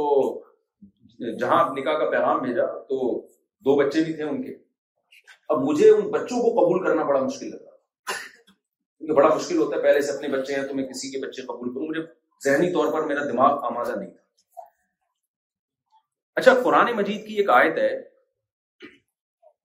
اللہ تعالیٰ نے وہ رشتے جن سے نکاح حرام ہے نا چوتھے پارے کے آخر میں ان رشتوں کو اللہ نے بیان کیا ہے بہت ٹیکنیکل پوائنٹ ہے اس کو سمجھے آپ اگر یہ آپ نے دماغ حاضر رکھا نا آپ کو یہ قرآن سمجھنے میں مزہ بہت آئے گا انشاءاللہ قرآن کہہ رہا ہے حرمت علیکم امہاتکم وبناتکم وعماتکم واخ حرمت علیکم امہاتکم وبناتکم واخواتکم وعماتکم وخالاتکم وبنات الاخ وبنات الاخ وامہاتکم اللاتی ارضعنکم وامہات نسائکم وربائبکم اللاتی فی حجورکم من نسائکم اللاتی دخلتم بهن وحلائل ابنائکم الذين من اصلابکم ان تجمعوا بین الاختین الا ما قد سلف قرآن کہہ رہے تم پر کون کون سی عورتیں ایسی ہیں جن سے نکاح حرام ہے اس اس کی کو ایکسپلین کر رہا ہے قرآن ان آیتوں میں قرآن شروع کرتا ہے ماں سے تم پر تمہاری ماں سے نکاح کیا ہے حرام علیکم پھر قرآن کہتا ہے و بناتکم تم پر تمہاری بیٹیوں سے نکاح حرام یہاں قرآن نے نہیں نکاح وہ بیٹیاں جو تمہاری گود میں پلتی ہیں نہ یہ لفظ لفظ قرآن نے استعمال نہیں کیا جب ماں کا لفظ آیا تو اللہ نے یہ نہیں کہا اس ماں سے نکاح حرام جس کی گود میں تم پلے ہو یہ لفظ اللہ نے استعمال بولتے کیوں نہیں یار بولو نہیں کیا پھر اللہ نے کہا وہ اخوات گم تمہاری بہنوں سے نکاح حرام یہ نہیں کہا اللہ نے وہ بہن جو کہ تم اور وہ ایک ہی گود میں پلے ہوں یہ لفظ اللہ نے استعمال بولو نہیں کیا وہ اماں تو گم تمہاری پھوپیا تمہاری خالائیں آگے اللہ تعالیٰ یہ رشتہ چلاتے چلاتے چلاتے چلاتے سوتیلی بیٹی کا ذکر آیا ربا فی اللہ وہ تمہاری سوتےلی بیٹیاں جو تمہاری گود میں پلی ہوں ان سے بھی نکاح تم پہ کیا ہے حرام جب ہم نے تفسیر قرآن کی پڑھی تو میں حیران تھا کہ بھائی سوتیلی بیٹی تو گود میں پلی ہو یا نہ ہو ہر صورت میں اس سے نکاح کیا ہے ہمیشہ کے لیے حرام بھائی آپ کا کسی خاتون سے نکاح ہوا اور رخصتی بھی ہو گئی تو اگر ڈیوس کی بات میں ہو جائے نا آپ اس خاتون کی پہلے شوہر کی بیٹی سے کبھی بھی نکاح بولو نہیں کر سکتے کبھی بھی نکاح نہیں کر سکتے وہ ربا حکم ربیبا کہتے ہیں سوتیلی بیٹی کو میں کی حجوری تم جو تمہاری گود میں پلتی ہیں ارے بھائی اگر یعنی اس سر کا کوئی فائدہ نہیں بھائی گود میں پلے یا نہ پلے وہ تمام فوپاہ تبھی کہتے ہیں دین فوپاہ سے سیکھو اگر صرف قرآن کے ترجموں سے سیکھنا شروع کر دو گے نا اخفل طریقے سے اپنے طور پر تو گمراہ ہو جاؤ گے اجماع کے خلاف جیسے جناب پروفیسر صاحب آج کل عجیب عجیب چیزیں مارکیٹ میں لے کر آ رہے ہیں کوئی کوئی وہ نہیں عجیب ہی چیزیں لا رہے ہوتے ہیں مارکیٹ میں قرآن کی وہ تفسیر معتبر ہے جو صحابہ اور تابعین سے اور ائمہ مشتحدین سے ثابت ہے تمام ائمہ کا اجماع ہے کہ سوتیلی بیٹی کو آپ نے گود میں پالا ہو یا نہ پالا ہو باہر صورت اس سے نکاح کیا ہے حرام ہے لیکن وہ اشکال کھڑا ہو جائے گا کہ پھر قرآن ایک معاذ اللہ ایک لغو بات ذکر کیوں کر رہا ہے جس کا کوئی فائدہ ہی نہیں ہے بھائی تمہاری گود میں پلے یا نہ پلے دونوں کنڈیشن میں نکاح کیا ہے حرام ہے تو ہم اس کو کہتے ہیں قید اتفاقی قید اتفاقی بعض دفعہ قرآن ایسی شرطیں بیان کرتا ہے کہ سوسائٹی میں ایک چیز رائج ہوتی ہے تو قرآن اس کو ہائی لائٹ کر دیتا ہے مقصد یہ نہیں ہوتا کہ یہ شرط اگر نہیں پائی جائے گی تو نہیں کرنا مقصد یہ ہوتا ہے کہ یہ تو چونکہ نارملی ہوتا ہے اس لیے قرآن اس شرط کو ہائی لائٹ کر دیتا ہے اس کی مثال ایسے ہے جیسے سورہ نور میں اللہ تعالیٰ نے فرمایا لا تکریہو فتیاتکم علی ان اردنا تحسنا اپنی باندیوں کو زنا پہ مجبور مت کرو اگر وہ بچنا چاہتی ہیں توجہ ہے نا آپ لوگوں کی تو کیا مطلب اگر بچنا نہیں چاہتی تو پھر مجبور کر سکتے ہیں پھر بھی نہیں کر سکتے چونکہ باندیاں بچنا چاہتی تھیں اس لیے قرآن نے کہا ہے ورنہ اصل حکم یہ ہے کہ کسی بھی طرح سے باندی سے زنا کروانا جائز نہیں ہے لیکن مسلم سوسائٹی میں مسلمان باندھی کبھی بھی نہیں چاہے گی کہ زنا کرے تو قرآن نے اس لیے شرط کا ذکر کر دیا کہ بھائی وہ تو چاہتی بھی نہیں ہے مقصد یہ نہیں ہوتا کہ اگر چاہے تو آپ اس کو اجازت دے سکتے ہیں زنا تو تو بھارت صورت حرام ہے یہاں اس آیت میں علماء کہتے ہیں کہ بھائی یہ قید ہے اتفاقی اتفاقی کا مطلب کیا ہے چونکہ نارملی ایسا ہوتا تھا کہ سوتیلی بیٹیوں کو صحابہ کرام جب کسی خاتون سے نکاح کرتے اس کی کوئی سوتیلی بیٹی ہوتی یا بچے ہوتے تو اس کو بھی گود میں گود کا مطلب اپنی کسٹڈی میں لے لیتے اس کو تو اس لیے قرآن نے شرط کا ذکر کر دیا ورنہ حقیقت میں وہ گود میں نہ بھی پلے تو بھی نکاح کیا ہے حرام اس کے پر مجھے ایک اشکال ہوتا تھا کہ پھر تو یہ ہر لفظ ماں کے ساتھ بھی ایسا ہونا چاہیے قرآن کہہ رہے تم پر تمہاری مائیں حرام جن کی گود میں تم پلے ہو کیونکہ نارملی انسان کس کی گود میں پلتا ہے بھائی نہیں آ رہا سمجھ میں بھائی نارملی انسان کس کی گود میں پلتا ہے ماں کی گود میں نا اسی سینٹر میں تھوڑے لوگ ہی جاتے ہیں زیادہ تر اپنی ماؤں کی گود میں ہی پل رہے ہوتے ہیں جو اب تک رپورٹ جو مجھے جہاں تک نالج ہے اور پھر کہیں بھی شرط نہیں لگائی پھر اپنی سگی بیٹی کے بارے میں بھی اللہ نے نہیں کہا تم پر تمہاری بیٹیاں حرام جو تمہاری گود میں پلے نہ نہ سوتیلی بیٹی کا جہاں ذکر آیا تو اللہ نے کہا تمہاری وہ ربیبہ جو تمہاری گود میں پلی ہو یہ آیت میں نے بیسیوں دفعہ سنی پڑھی لیکن مجھے اس اشکال کا جواب نہیں ملا تو میں نے کہا بھائی ہمارا علم ناقص ہے ہر اشکال کا جواب انسان کو نہیں ملتا اللہ کا کلام ہے چوکی کوئی وجہ اللہ کی قدرت کے میں خود مبتلا ہو گیا اس کی میں نے کہیں نکاح کا پیغام بھیجا دو بچے مجھے حضر مل رہے تھے اب میں نے کہا یار میرا کھوپڑی اس پہ راضی نہیں ہے میں کیسے بچے پالوں گا کسی کے اپنے بھی ہیں دماغ آمادہ نہیں ہو رہا میں نے ایک مولانا صاحب ہمارے دوست ہیں نام لینے میں کوئی حج نہیں ہے مفتی حسین خلیل خلیل صاحب میرے بڑے اچھے دوست ہیں جامع رشید میں استاذ نہیں ہے میں نے ان کے سامنے اپنی اس بات کو رکھا میں نے کہا یار مجھے شریعت میں کہیں ترغیب ملے گی تو میں یہ کام کروں گا ادروائز نہیں انہوں نے کہا بھائی قرآن میں جو اللہ نے کہا ہے وربا ایوکم اللہ تیفی حجورکم یہ جو قرآن میں اللہ نے کہا کہ وہ سوتیلی بیٹیاں جو تمہاری گود میں پلی یہ قرآن اصل میں یہ بیان کر رہا ہے کہ اس زمانے میں صحابہ کا رواج یہ تھا کہ وہ سوتیلی بیٹیوں کو گود میں پالتے تھے تو اپنی ماؤں کی ماؤں کی گود میں تو سبھی پلتے ہیں اس رواج کو ہائی لائٹ کرنے کی ضرورت نہیں یہ تو آسٹریلیا میں بھی ہوتا ہے یہ تو غیر مسلم بھی کرتے ہیں اس لیے یا اب ان کی بات کو نا ان نے تو صرف اشارہ کیا میں سمجھ گیا اب میں اپنے الفاظ میں اس کو ایکسپلین کر رہا ہوں قرآن نے اس شرط کو رکھا اس رواج کو یہاں ذکر کر دیا اس میں واضح طور پہ پتہ چلتا ہے کہ اللہ میاں کو معلوم تھا کہ ایک زمانہ امت میں ایسا آئے گا کہ لوگ بیوہ عورت سے نکاح صرف اس لیے ریجیکٹ کریں گے کہ اس کے بچوں کو نہ پالنا پڑ جائے تو اللہ نے اس جو صحابہ کی صفت تھی نا اس کو ہائی لائٹ کر دیا کہ تمہاری وہ سوتےلی بیٹیاں جن کو تم گود میں پالتے ہو تاکہ جب یہ مسلمان آئے پڑھے تو پتا چلا اس زمانے میں صحابہ کرام سوتےلی بیٹیوں کو گود لے کے پالا کرتے تھے تو جو صحابہ کو فالو کرتے ہیں ان کو اس کام سے شرم محسوس نہ ہو نہیں آئی میرا خیال ہے بات جب میں نے یہ آیت پڑھی ہے نا میں نے کہا پبلک کی ایسی کی پبلک کی ایسی کی لوگ مختلف نعرے ہوتے ہیں نا آئے گا بھی آئے گا کوئی نہ کوئی تو آئے گا ہمارا بھی نعرہ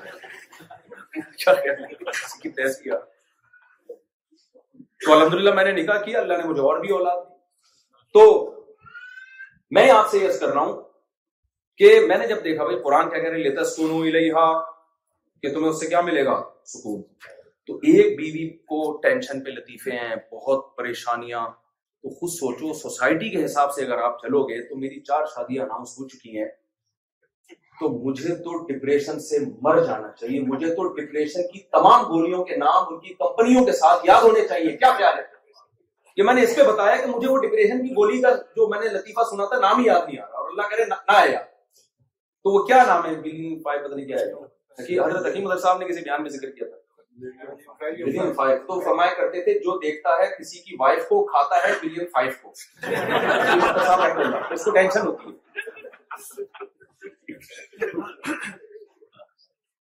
وہ ٹینشن کی گولیاں کھائے گا وہ خودکشی کر کے مرے گا تو کچھ ٹینشنیں واقعی ٹینشنیں ہیں اب میں آپ کو ویسے جب یہ موضوع چل پڑا ہے تو ایکسپلین کر دوں بھائی سوال پیدا ہوتا ہے ذمہ داریاں تو نکاح میں بڑھتی ہیں اولاد جب ہوتی ہے تو ذمہ داریاں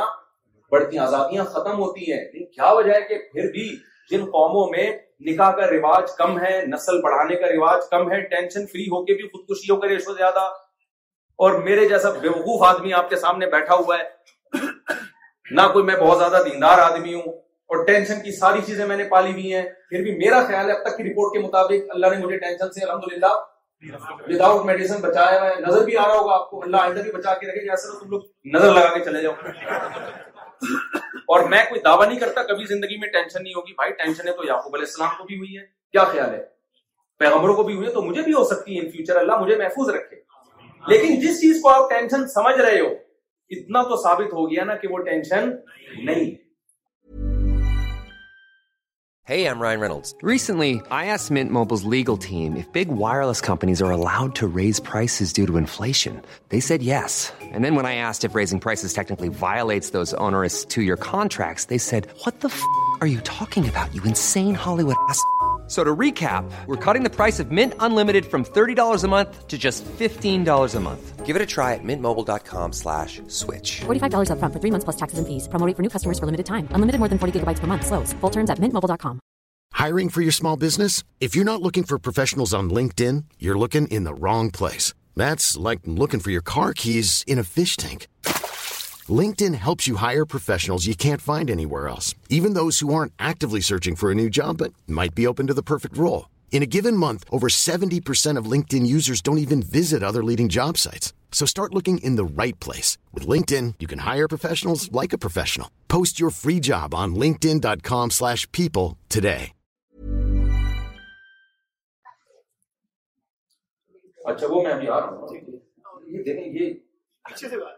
ہاں، جب ریپ کا ڈھکن کھلا ہے نا کا ڈھکن کھلا ہے بیس مہینہ کباب میں ہڈی وہ میں آ رہا ہوں تو یہ بھی اسلام کی خوبی ہے میرے بھائی یہ کیا ہے اسلام کی خوبی وجہ کیا میں اس کی دو لفظوں میں اس کی لاجک پیش کرتا ہوں اس کی لاجک پھر میں آگے اپنے اصل ٹاپک کی طرف آتا ہوں لاجک پتہ ہے کیا ہے ابھی کچھ دن پہلے ہمیں گورا ملا جو اسلام کی بڑی تعریف کر رہا تھا اور اس نے کہا کہ میں اگر انگلش میں نا بات چیت مجھے اس ساتھی کچھ تو مجھے سمجھ میں آ رہی تھی کچھ ٹرانسلیشن ہو رہی تھی وہ یہ کہہ رہا تھا کہ اگر میں نے دنیا میں کسی مذہب کو اختیار کیا نا تو میں اسلام کو اختیار کیا وہ کوئی کوئی مذہب نہیں ہے اس نے کہا اگر میں مذہب ہی بنا تو صرف اسلام ہے میرے ساتھ تو پھر میں نے کہا جب یہ لوہا گرم ہے تو تھوڑا سا اس کو اور زیادہ گرما گرم کر دیا تو میں نے پھر اس کو سمجھایا میں نے کہا دیکھو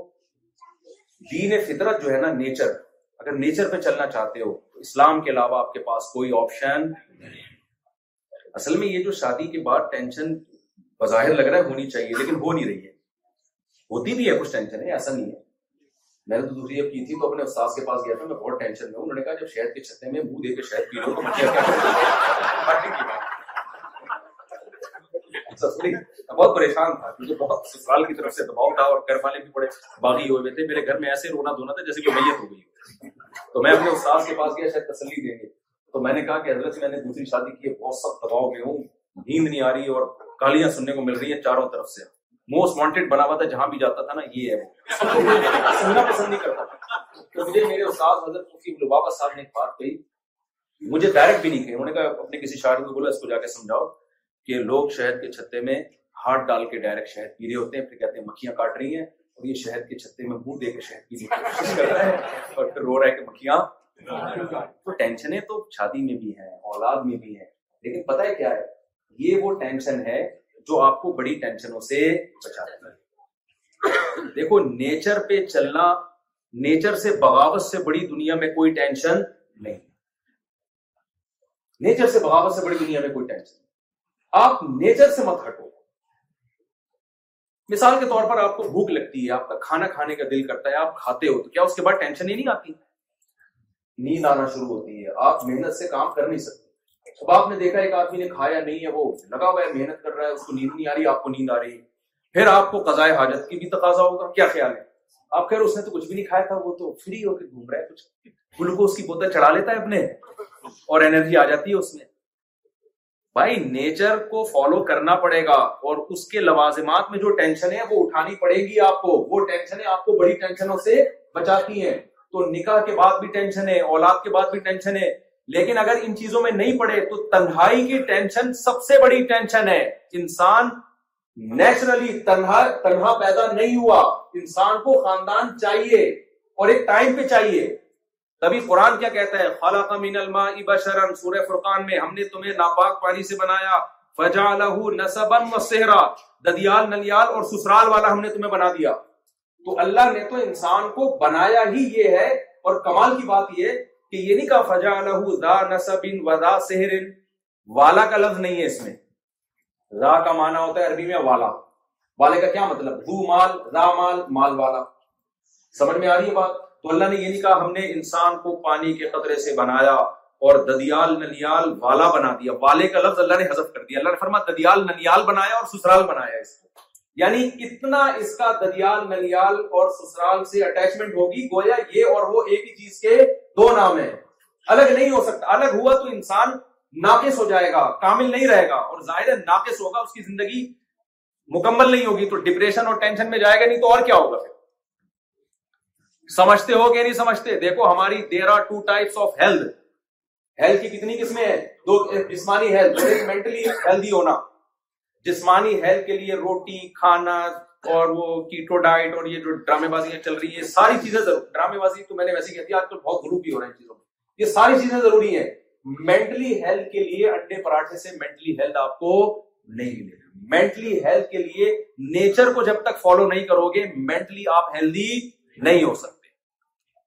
تو نیچر تو اسلام سکھا رہا ہے آپ کو جو شراب چھڑوا کے زنا چھڑوا کے شادیوں پہ سیٹ کر رہا ہے آپ کو اسلام اولاد کو کسرت کسرت اولاد پہ لا رہا ہے آپ کو تاکہ آپ کی تنہائی کیا ہو بولو نا دور ہو اور پھر اسلام آپ جب کہہ سکتے ہر اس کا جواب بھی دے رہے ہیں آپ کہتے ہیں بچے ہوں گے تو کھائیں گے کھلائیں گے کہاں سے ان کو تو اللہ کہہ رہے ہیں بچہ پیدا ہوتا ہے تو ماں کی شادیوں میں دودھ پیدا کر دیتا ہوں فوراً اس کا مطلب میں اس کی پیدائش سے غافل نہیں ہوں اب جو مادہ پرست انسان ہے وہ کہے گا یار بچہ پیدا ہونے پہ ماں کی چھاتیوں پہ دودھ تو آ سکتا ہے اس کے اسکول کی فیس تو ہم نے نظر نہیں آئی اصل میں عقل مندوں کے لیے ایک اشارہ ہے بھائی جب بچہ پیدا ہوگا تو پھر اس کی بنیادی ضرورت اس وقت دودھ ہے تو جس خدا نے دودھ پیدا کر دیا وہ بعد میں اس کی بنیادی ضرورتیں کیوں پیدا نہیں کرے گا وہ پیدا کر کے بھول تھوڑی ہے لیکن آپ اگر ڈاروین پہ ایمان لے آئے کہ آٹومیٹیکلی خود بخود پیدا ہو رہے ہیں پھر آپ کو دنیا کی کوئی طاقت نہیں سمجھا ایک طرف ہو جائے تو ڈاربین کو مان لو پیغمبر یا محمد صلی اللہ علیہ وسلم اسلام کہتا ہے بھائی خود بہت پیدا نہیں ہوئے پیدا کیا خود نہیں ایسا آٹومیٹک سافٹ ویئر انسٹال ہو سکتے ہیں کہ ادھر بچہ آ رہا ہے ادھر ماں کی چھاتیوں میں پہلے دیکھو ماں روٹی کھا رہی ہے بچے کی آنکھ ناک کان بن رہی ہے بن رہا ہے ادھر بچہ پیدا ہوا تو فوراً دودھ بننا شروع ہو گیا تو یہ آٹومیٹکلی ایسا اتفاق بولو نا نہیں ہو سکتا ہم کہتے ہیں نا اتفاق سے ایسا ہو گیا بھائی اتفاق سے دو چار چیزیں ہو سکتی ہیں اتنی زبردست ایڈجسٹمنٹ ہی ہو سکتی ہے اتفاق سے تو میں اب آتا ہوں اسی تہارت کی طرف تو خلاصہ یہ نکلا کہ نیچر کو فالو کرو اسلام آپ کو دین فطرت دین فطرت ہے اسلام اگر آپ اس سے ہٹو گے مادی ترقی آپ کر لو گے مینٹلی اپنا بیڑا زر کر لو گے آپ نظر آ رہا ہے دنیا دیکھ رہی ہے میں جتنے ملکوں میں گیا ہوں نا ترقی یافتہ میں نے وہاں سروے کیا یہاں کون سی بیماری سب سے زیادہ ہے ہمارے یہاں سب سے زیادہ بیماری کون سی ہے نزلہ کھانسی بخار اور گھٹنوں کا درد اور کمر کا درد اور گردوں میں چٹانے ہیں باقاعدہ پتھریوں کا دور چلا گیا اور ماؤنٹ ایوریسٹ کی پہاڑیاں گردوں میں پتھریوں میں اتنے بڑے بڑے پہاڑ لے کے گھوم رہے ہوتے ہیں سائنس کا پرابلم ہر شخص کو ہے اور وقت سے پہلے بال سفید ہونا چالیس سال میں ایسا لگنا جیسے اسی سال کا ہے لیکن میں ترقی یافتہ ملکوں میں جو گیا ہوں نا جتنے بھی ان میں جب دیکھو کیا بیماری ڈپریشن اسٹریس سمجھ میں آ رہی ہے ڈپریشن اور اسٹریس یہ سب سے زیادہ ہے کچھ تو مسئلہ ہوگا نا کوئی تو سوسائٹی میں کمی ہوگی تو بھائی وہ کمی کیا ہے نیچر سے کیا ہو رہی ہے اور نیچر کی تعلیم صرف کون دیتا ہے اسلام کیونکہ اسلام کا یہ دعویٰ ہے قرآن میں فطرت اللہ التی فطر الناس علیہ اللہ کہتے ہیں انسانوں کی وہ نیچر جس پہ انسان کو چلنا چاہیے نا جو اس کی نیچرل لائف ہے وہ صرف اسلام بتایا قرآن بتایا اتنا بڑا دعویٰ کر دیا چودہ سو سال پہلے کس نے محمد صلی اللہ علیہ وسلم تو نیچرل لائف کے لیے اسلام کے علاوہ آپ آپ کے کے پاس کوئی آپشن اگر ٹینشن دور کرنے لیے شراب پیتے ہو آپ بے وقوفی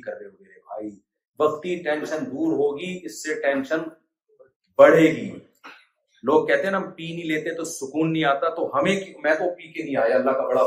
ٹیسٹ بھی کروا سکتے ہیں تو ہم کیسے بیٹھے ہوئے ہیں سکون سے میرے بھائی یہاں میں ایک واقعہ اکثر بیان کرتا ہوں ہمارے ایک دوست تھے جرمنی میں انہوں نے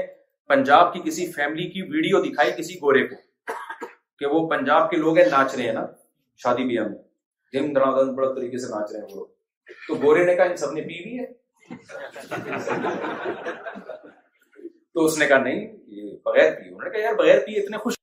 بڑا حیران ہو رہا تھا کہ بغیر پیے بھی کوئی خوش ہو سکتا ہے تو میں نے کہا دوبارہ اس گورے سے ملاقات ہو تو اس سے کہنا ہمارے یہاں کچھ ایسے بھی لوگ ہیں جو ناچے بغیر بھی خوش ہو سکتے یہ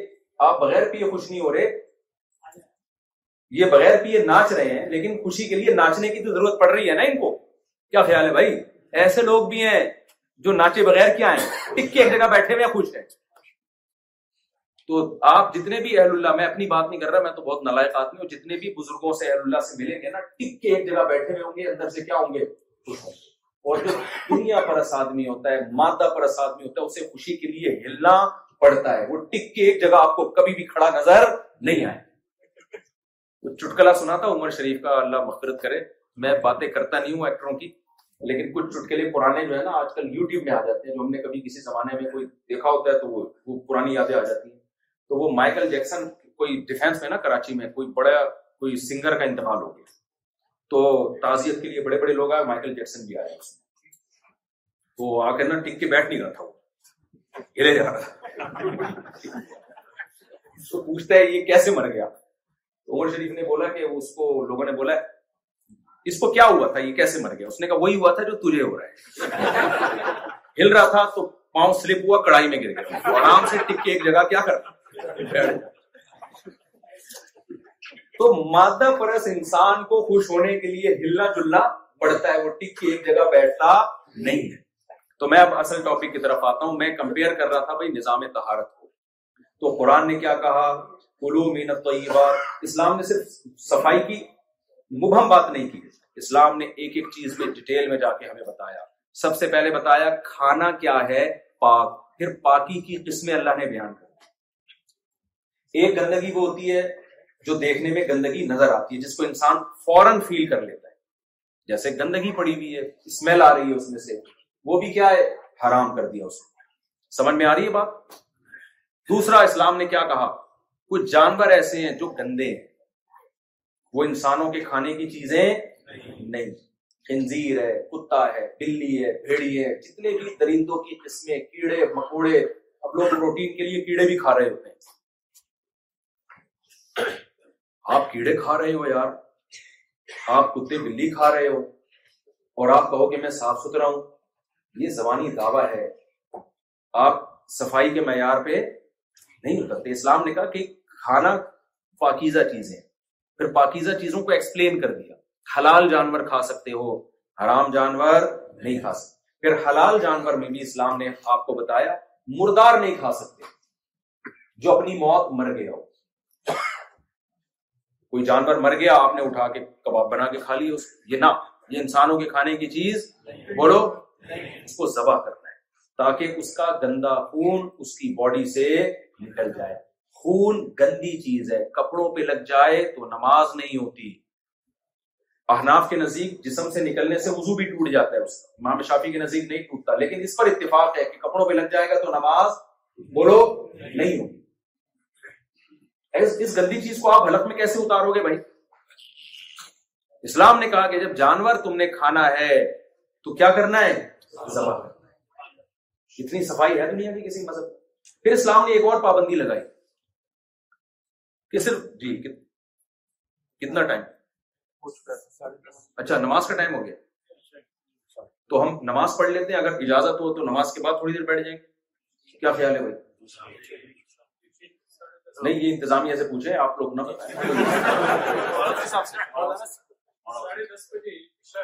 جی نہیں اگر ایسا کر لیں عشا کی نماز پڑھ لیں اس کے بعد اگر لوگ بیٹھنا چاہیں زیادہ آسان ہو جائے تو ہم نماز پڑھ لیتے ہیں تاکہ نماز کا ٹائم آگے پیچھے نہ ہو آپ لوگ بتانا نہیں میں پھر جو ہے نا میرا ٹاپک بعض دفعہ کچھ مجھ سے وہ جب میرے دماغ میں بوجھ رہے گا نا تو میرے لیے اس کو سمیٹنا بہت میں پندرہ منٹ ہی لوں گا نماز کے بعد لیکن پھر ایک فری ہو جائیں گے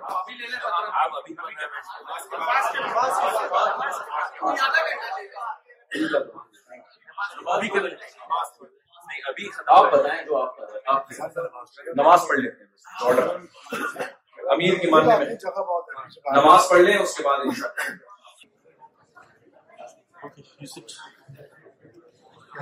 چلے بھائی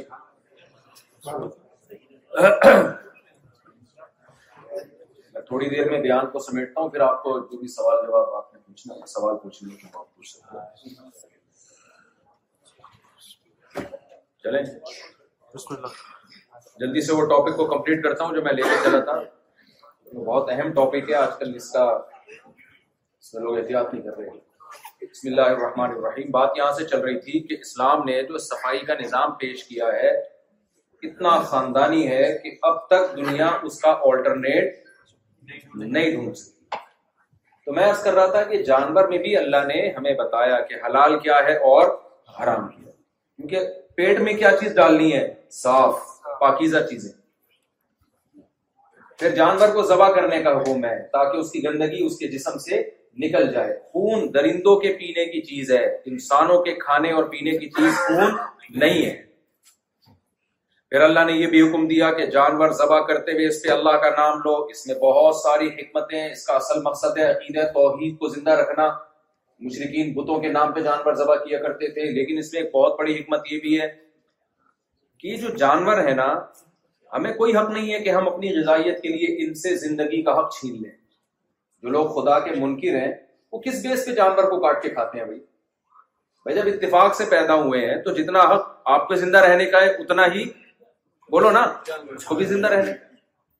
ہم جانور پہ اللہ کا نام لیتے ہیں اس میں حکمت یہ بھی ہے یہ بتانے کے لیے کہ اگر اللہ کی طرف سے پرمیشن نہ ہوتی تو ہم ان جانوروں کو کھانے ہمارے لیے حلال نہ ہوتا جس نے بنایا ہے اس اس نے نے ہمارے لیے ان جانوروں کو حلال کیا ہے لہٰذا ہم اس کا نام لیں گے جب آپ ان غیر مسلم کنٹریز میں آتے ہیں نا تو حلال و حرام کی فکر بہت سے لوگ چھوڑ دیتے ہیں یہ جائز نہیں ہے آپ کے لیے اور یاد رکھیں یہ مشین کا جو زبیحہ ہے یہ حلال نہیں ہے اللہ نے حکم دیا مما لم کلوم اسم اللہ علیہ جس جانور پر اللہ کا نام نہ لیا جائے وہ مت کھاؤ آپ کہہ سکتے مشین بھی تو اللہ کا نام لے رہی ہے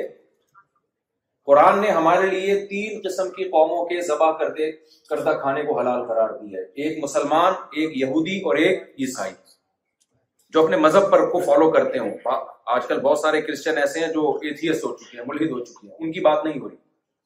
جو واقعی حضرت عیسیٰ علیہ السلام کو اللہ کا نبی مانتے ہو اس کے ذبیحے کو اللہ نے حلال قرار دیا ہے ان تین مذہبوں کے علاوہ کسی کے ذبح کردے کو اللہ نے حلال قرار نہیں دیا تو مشین کا کوئی مذہب ہوتا ہے بولو بھائی کیا ہو گیا مشین کا تھوڑی کوئی مذہب ہوتا ہے تو اللہ نے اس کی بھی شرط لگائی ہے کہ جو پیغمبروں کو مانتے ہوں آسمانی کتابوں کو کسی بھی درجے میں مانتے ہوں یہی وجہ ہے کہ ہندو جب ذبح کرے گا تو ہمارے لیے حلال نہیں ہے سکھ جب ذبح کریں گے تو چاہے سو دفعہ اللہ کا نام لے لیں ہمارے لیے حلال نہیں کیونکہ پیغمبروں کے سلسلے کو نہیں مانتے یہودی مانتے ہیں عیسائی مانتے ہیں مسلمان مانتے ہیں اس لیے ان کا حلال ہے تو جب آپ سب لوگ جو اس بات کا اہتمام کریں گے بھائی ہینڈ سلوٹر ہونا چاہیے ہاتھ کا ذبیحہ ہونا چاہیے تو یہاں کی گورنمنٹ آپ کو سہولت دے گی ضرورت ایجاد کی ماں ہے نا جس چیز کی ضرورت ہوتی ہے وہ چیز سوسائٹی میں آ جاتی ہے لوگ اکثر مورگیج کا مسئلہ پوچھتے ہیں کہ جی ہم بینک سے اگر گھر نہیں لیتے تو بھائی گھر تو ہماری ضرورت ہے یقیناً گھر آپ کی ضرورت ہے ذاتی گھر آپ کی ضرورت ہے سمجھ رہے گھر ضرورت ہے لیکن ذاتی گھر کا ہونا آپ کی ضرورت نہیں ہے اگر مسلمان اس طرح سودی قرضے لے لے کے گھر بنانا شروع کر دیں گے تو سود کے خلاف آواز کون اٹھائے گا پھر اتنی بڑی تعداد مسلمانوں کی ہو جب گورنمنٹ کو پتا ہوگا بھائی مسلم جو ہے وہ مورگیج پہ گھر نہیں لیتے تو وہ خود اسلامک بینکنگ کو پروموٹ کریں گے ان کا کیا جا رہا ہے گورنمنٹ کا تھوڑی کوئی نقصان ہے اسلامک بینکنگ کو یا سودی بینکنگ کو کہہ رہے بھائی ہم جب بہت زیادہ مسلمان وہ دیکھیں گے کہ یہ لوگ نہیں گھر لے رہے ہم سے تو وہ کیا کریں گے اسلامک بینکنگ کی طرف آئیں گے وہ اگر مسلمان ادھر چلے گئے تو پھر یہ کام نہیں ہو سکتا تو اسلام نے ہمیں بتایا کہ کھانا کیسے دوسری سب سے پہلے پیٹ کو صاف رکھنا ہے پھر نجاست کی دوسری قسم ہے کہ چوری کا مال نہ ہو حرام طریقے سے کمایا ہوا نہ ہو یہ بھی نجس ہے مثال کے طور پر آپ نے آپ زمزم کی دو بوتلیں پی ہیں لیکن وہ چوری کر کے لائے تھے آپ یا آپ نے چوری کے پیسوں سے خریدی تو قرآن کے مطابق وہ بھی ناپاک ہے آپ کے لیے حالانکہ وہ کیا ہے آب زمزم لیکن چونکہ حرام مال سے خریدا گیا ہے تو نبی صلی اللہ علیہ وسلم نے فرمایا حرام کا جب ایک نوالا انسان کے جسم میں آتا ہے اس کی نہ دعا قبول ہوتی ہے اللہ اس کی نمازوں سے برکت اور نور حدیث کا مفہوم ہے ختم کر دیتے ہیں تو یہ بھی گندگی ہے کہ آپ حرام مال سے کوئی چیز کھا رہے ہو آپ نے پاکیزہ مال سے کھانا ہے جوئے سے کمایا ہوا نہ ہو چوری سے کمایا ہوا نہ ہو کسی کو دھوکہ دے کے نہ کمایا ہو آپ نے پھر اس کے بعد صفائی شروع ہوتی ہے منہ کی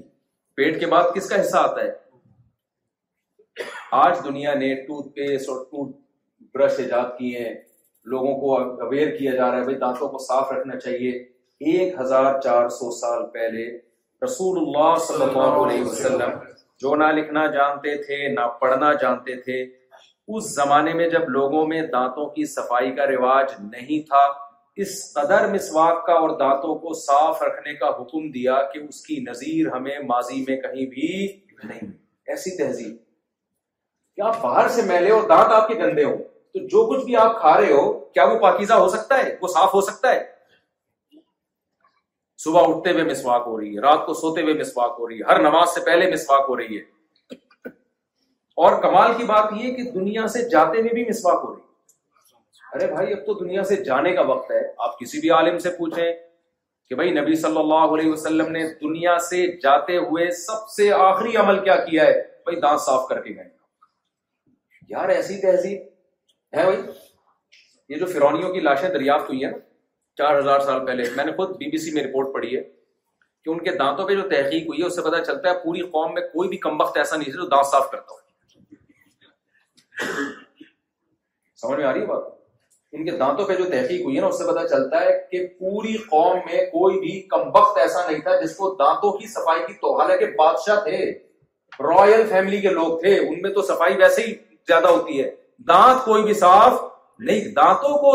صاف کرنے کے بارے میں جو رہنمائی ملی ہے لوگوں کو وہ پیغمبروں سے ملی ہے موسا علیہ السلام اسوا کیا کرتے تھے ابراہیم علیہ السلام اسوا کیا کرتے تھے یعقوب علیہ السلام یوسف علیہ السلام جن کا بھی پیغمبروں سے لنک ہے ان میں تو آپ کو مسواک اور دانتوں کی صفائی نظر آئے گی جن قوموں کا پیغمبروں سے رشتہ کمزور ہو گیا ان میں جب تک سائنسدانوں نے یا ڈاکٹروں نے اس کو پروموٹ نہیں کیا ہے اس وقت تک ان میں دانتوں کی صفائی کا کوئی تصور نہیں تھا سمجھ میں آ رہی ہے کہ نہیں آ رہی ہے بات جی۔ تو منہ کی صفائی پندرہ دفعہ منہ کو دھونے کا حکم دیا اسلام نے فجر ہم پڑھتے ہیں تو وزو میں کتنی دفعہ کلی کرتے ہیں تین دفعہ پھر زہر میں تین دفعہ پانچ نمازوں میں کم سے کم کتنی دفعہ ہو جائے گا اور کراچی میں تو اور زیادہ دفعہ ہوتا ہے اور زیادہ دفعہ ہوتا ہے اب کیوں ہوتا ہے یا کبھی آپ اکیلے میں ملیں گے تو انشاءاللہ میں آپ سے اس بارے میں بات ہر بات کھلے میں نہیں بیان کی جا سکتی چھاؤں میں کیونکہ غذائیں ایسی ہیں نا کہ وضو کا ٹھہرانا بہت مشکل مشکل کام کام ہے بہت ویسے تو یہاں بھی یہی غذائیں اتنا زیادہ احساس سے کمپنی میں جانے پیزے برگر تو یہاں بھی لوگ کھا رہے ہیں بلکہ یہاں زیادہ کھا رہے ہیں ہم تو پھر بھی تھوڑی سی نیچرل غذا کھا لیتے ہیں ہر چیز میں ہم خراب نہیں ہے ذہن میں رکھیں بہت ساری چیزیں ہماری خاندانی ہیں یہاں انگریز سے پراٹھا ہزم کروا کے دکھاؤ جو پراٹھے ہم کھاتے ہیں نا وہ کسی گورے کو بولے تو بہت بڑا فنٹر ہے یہ دو پراٹھے ہزم کر خیر تو پھر تیسرے نمبر پہ صفائی میں لباس آتا ہے یا باڈی آتی آپ کی باڈی آتی ہے لباس باہر کی چیز ہے نا تیسرے نمبر پہ کیا آتی ہے نبی صلی اللہ علیہ وسلم نے دن میں پندرہ دفعہ منہ کے دھونے کا حکم دیا ہے قرآن میں ہے پندرہ دفعہ بازو پندرہ دفعہ پاؤں ایک دفعہ سر کا مسا اور کانوں میں مسا اس کے علاوہ آپ صلی اللہ علیہ وسلم نے فرمایا حق على كل كل مسلم ان يغتسل في اسبوع مره او كما قال وسلم ہر مسلمان پر لازم ہے کہ ہفتے میں کم سے کم ایک دفعہ وہ غسل کرے یہ اس قوم کو غسل کرنے کا حکم دیا جا رہا ہے جس کے پاس سب سے مہنگی چیز پانی تھا عرب میں پانی آج بھی پیٹرول سستا ہے بھائی پانی کیا ہے مہنگا ہے وہ دور دراز جگہوں پہ جانا پڑتا تھا کنویں کی تلاش میں میں نے جب مدرسے میں داخلہ لیا نا اور علم حاصل کرنا شروع کیا تو میں بتا رہا تھا نا سب سے پہلے جو ہماری فقہ کی کتاب ہے اسلامی قانون مدارس میں قدوری پڑھائی جاتی ہے اس میں سب سے پہلے کتاب اس میں جب ہم نے حدیث پڑھی میں حیران ہو گیا نبی صلی اللہ علیہ وسلم نے فرمایا فلا يغمسن يده في الاناء حتى يغسله ثلاثا فانه لا يدري اين باتت يده او كما قال صلى الله عليه وسلم آپ صلی اللہ علیہ وسلم نے فرمایا جب تم میں سے کوئی شخص صبح بیدار ہوتا ہے یہ عربوں کو صفائی ستھرائی سکھائی جا رہی ہے سکھانے والا کون ہے یہ ذہن میں رکھیں جو نہ لکھنا جانتا ہے اور نہ پڑھنا جانتا ہے آپ صلی اللہ علیہ وسلم فرما رہے ہیں جب تم میں سے کوئی شخص صبح اٹھے تو برتن میں اس وقت تک ہاتھ نہ ڈال لے جب تک اپنے ہاتھ کو تین دفعہ دھو نہ لے اس لیے کہ اسے پتا نہیں ہے اس کے ہاتھ نے رات کہاں گزاری ہے ہے سمجھ میں آ رہی بات رات میں کوئی کتا بھی آ سکتا ہے کوئی جانور آ سکتا ہے کوئی گندگی لگ سکتی ہے اپنی شرمگا پہ ہاتھ بھی لگ سکتا ہے کسی کا پسینہ لگ سکتا ہے بیسی امکانات ہے یقین نہیں ہے نجس ہونے کا یقین نہیں ہے امکان کی بیس پہ حکم دیا جا رہا ہے کہ وہ پانی جس سے تم نے وضو کرنا ہے یا غسل کرنا ہے یا پینے کے لیے استعمال کرنا ہے اس میں تمہیں تین دفعہ ہاتھ دھوئے بغیر ہاتھ ڈالنے کی اجازت نہیں ہے صفائی کا یہ تصور میں میں سمجھتا ہوں اب بھی سوسائٹی نہیں ہے جو چودہ سو سال پہلے محمد صلی اللہ علیہ وسلم نے پیش کیا ہے تبھی تمام فقہ ایک مسئلہ بیان کرتے ہیں بھائی بالٹی میں اگر پانی رکھا ہے غسل سے پہلے آپ کسی طرح مگے سے کسی طرح چلو سے اپنے ہاتھوں کو پہلے تین دفعہ اچھی طرح دھوئے اس کے بعد آپ ہاتھ ڈالیں اور ہمارے یہاں کیا ہوتا ہے لنگی پہن کے ڈائریکٹ ڈبکی لگا رہے ہوتے ہیں لوگ کیا خیال ہے بھائی ڈبکی لگا رہے ہوتے ہیں پانی سے استنجا یہ کس نے سکھایا ہے محمد صلی اللہ علیہ وسلم سکھایا لہذا جن قوموں میں محمد صلی اللہ علیہ وسلم کی تعلیمات نہیں ہیں ان میں اب تک پانی سے استنجا کا رواج نہیں کیوں اس کا تعلق آپ کی باڈی سے ہے باڈی کو زیادہ فوکس کر رہا ہے قرآن میں ان لوگوں کے بارے میں تعریف نازل ہوئی جو پانی سے سنجا کیا کرتے تھے فیہی رجال یحبون ان یتطہروا واللہ یحب المطہرین اللہ پاکیزہ رہنے والوں کو پسند کرتا ہے یہاں پاکیزہ رہنے والے سے کون براد ہیں جو پانی سے سنجا کیا کرتے تھے آپ بھی دنیا میں گئے ہوں گے بہت سارے کنٹریز میں صرف اسلامی ملکوں میں آپ کو واش روم میں پانی نظر آئے گا باقی جگہوں پہ نہیں اب جاپان میں آ گیا وہ بھی انہوں نے مسلمانوں سے سیکھا ہے لیکن چلو اچھی بات ہے تو اچھی چیز وہ لوگ لے لیتے ہیں اور پھر ایسا خاندانی آیا ہے کہ وہ ہمارے یہاں نہیں جاپان تو پھر جاپان ہے نا آدمی ایسے ٹیکنیکل سسٹم ہے کہ آدمی بس نہلا کے دھل دھلا کے ایسا لگتا ہے کہ صدیوں کے بنا معاف ہو گئے ان کی تو مشینری ہے نا کہ ہر چیز بٹن دباؤ بس سبھی کیا میں آپ کبھی جائیں جاپان تو پھر آپ کو پتا چلے گا کہ جاپان کے واش روم کیسے خاندانی ہو گئے ہیں تو پانی سے سنجا سکھایا پھر غسل سکھایا غسل جنابت دنیا کی کسی قوم میں نہیں ہے پھر ہمیں یہ بتایا رسول اللہ صلی اللہ علیہ وسلم نے فرمایا دس چیزیں پیغمبروں کی فطرت ہیں ان میں بہت سی چیزوں کا صفائی سے تعلق ہے اس میں آپ نے فرمایا ناخن تراشنا آج ہماری خواتین کے چنگیز خان کی طرح بڑے بڑے ناخن ہوتے ہیں اس کو سمجھتی ہیں کہ بڑے بڑے اچھے لگ رہے ہیں بھائی یہ فطرت کی بخ سے بہاوت ہے یہ نیچر سے بہاوت ہے آپ کو کھانے میں بھی تکلیف ہو رہی ہے اور پھر تم تمہارا ہوگا کیا اگر تمہاری بیوی کو غصہ آیا اور اس نے ناخن دیا لوگ اپنی بیویوں کو کہہ رہے تھے ناخن بڑا پسند ہے غصہ آ گیا اور اس نے کھوپ دی ہے آپ کے اندر یہ نہیں بہت معدرت کے ساتھ خواتین کو میں کہوں گا بھائی وہ زینت اختیار کرو جو فطرت کے قریب ہے کس قدر ٹینشن ہے آپ بتائیں ایک ہفتہ ناخن بڑھ جاتے ہیں ہر وقت انگلیوں میں الجھن ہوتی ہے کہ نہیں ہمارے تو ہوتی ہے ایسے الجھن شروع ہو جاتی ہے ہر وقت یار کاٹے کسی طریقے سے آپ نے دو دو مہینے سے بڑھائے ہوئے ہیں یہ زینت نہیں ہے بھائی یہ تغیر خلق اللہ ہے اللہ کی تخلیق کو بگاڑنا ہے آپ کاٹے ناخن آپ کو سکون ملے گا کوئی حسن نہیں ہے اس میں ناخن بڑھانے میں تو نبی صلی اللہ علیہ وسلم نے حلق آنا زیر ناف بال کے صاف کرنے کا حکم دیا آپ صلی اللہ علیہ وسلم نے نتھ العبت بغلوں کے بالوں کی صفائی کا حکم دیا دنیا کی کسی قوم میں اس صفائی کا اہتمام نہیں جو خطنے کا حکم دیا ہے اس کی بھی بڑی وجہ صفائی ستھرائی ہے گندگی نہ ہو یار یہ چودہ سو سال پہلے تعلیمات دی جا رہی ہے جو اب تک بھی دنیا کی بہت سی پڑھی لکھی قوموں کو یہ تعلیمات سمجھ میں نہیں آئی ابھی تک فالو نہیں کیا جا رہا ان کو کیونکہ ان سب چیزوں کا تعلق آپ کی باڈی سے پھر ہے لباس کی تہارت کیسے خاندانی حکام دیے کپڑوں پہ گندگی لگ جائے تو نماز قبول نہیں ہوگی اور پانچ ٹائم نماز پڑھنا آپ کی ذمہ داری جب پانچ ٹائم نماز پڑھنی ہے تو کپڑے ناپاک رکھ نہیں سکتے آپ پھر گھروں کو صاف کرنے کا حکم دیا فنائے دار گھروں کے باہر کی صفائی کا حکم دیا ابو داؤد کی حدیث ہے آپ صلی اللہ علیہ وسلم نے جوڑوں کی صفائی کا حکم دیا غسل کے دوران جو جوڑ ہوتے ہیں نا آپ کو یاد ہے بچپن میں مائیں واش روم میں لے جا کے جب نہلاتی تھی تو کیسی لڑائی ہوتی تھی نا پتھر سے مجھے اب تک وہ پتھر یاد ہے ہماری اما کھستی تھی گھٹنوں تو اب تو وہ سب سیٹ اپ ہی ختم ہو گیا اب تو ڈیٹول ڈالو سب ختم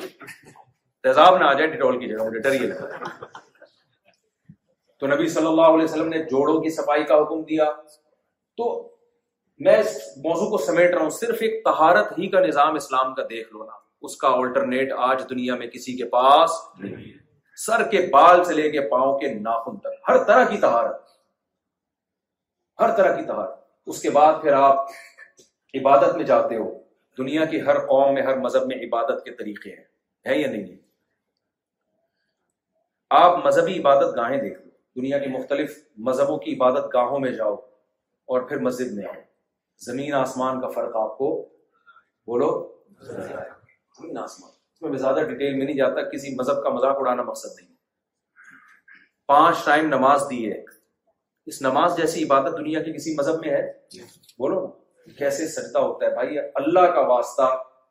آپ لوگ یہاں میلبرن میں مسجدوں کو آباد کرو اللہ کا واسطہ اگر آپ اپنی نسلوں کو بچانا چاہتے ہو نا برائی سے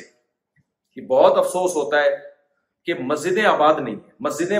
بنا دی بڑی ٹائٹ اور سفے آدھی آدھی صفے ہوتی ہیں اس میں فجر کی بات کر رہا ہوں باقی زہر اثر میں تو ہوتے ہیں نمازی رمضان میں بھی رپورٹ ہے کہ بہت نمازی ہوتے ہیں لیکن آپ کے لیے نا یہاں اپنی اولادوں کو مسجد میں لانا زیادہ ضروری ہے کیونکہ وہی حشر ہوگا جو میں نے بتایا نا جو ڈیڑھ سو سو سال پہلے آ کے مسجدیں بنا کے گئے ان کی اولادیں مردد ہو چکی ہیں تو مسجد بنانے سے ایمان محفوظ نہیں ہوتا مسجد بنانے کے بعد اس کو آباد کرنا ایمان کی حفاظت کے لیے ضروری ہے تو اللہ کا واسطہ مسجدوں کو آباد کریں آپ لوگ یہ آپ کو بڑھاپے میں کام آئے گی جب آپ کے بچے مسجدوں میں آئیں گے نا تو بڑھاپے میں آپ کی خدمت کریں گے اور اگر آپ نے ان کو اللہ رسول سے دور کر دیا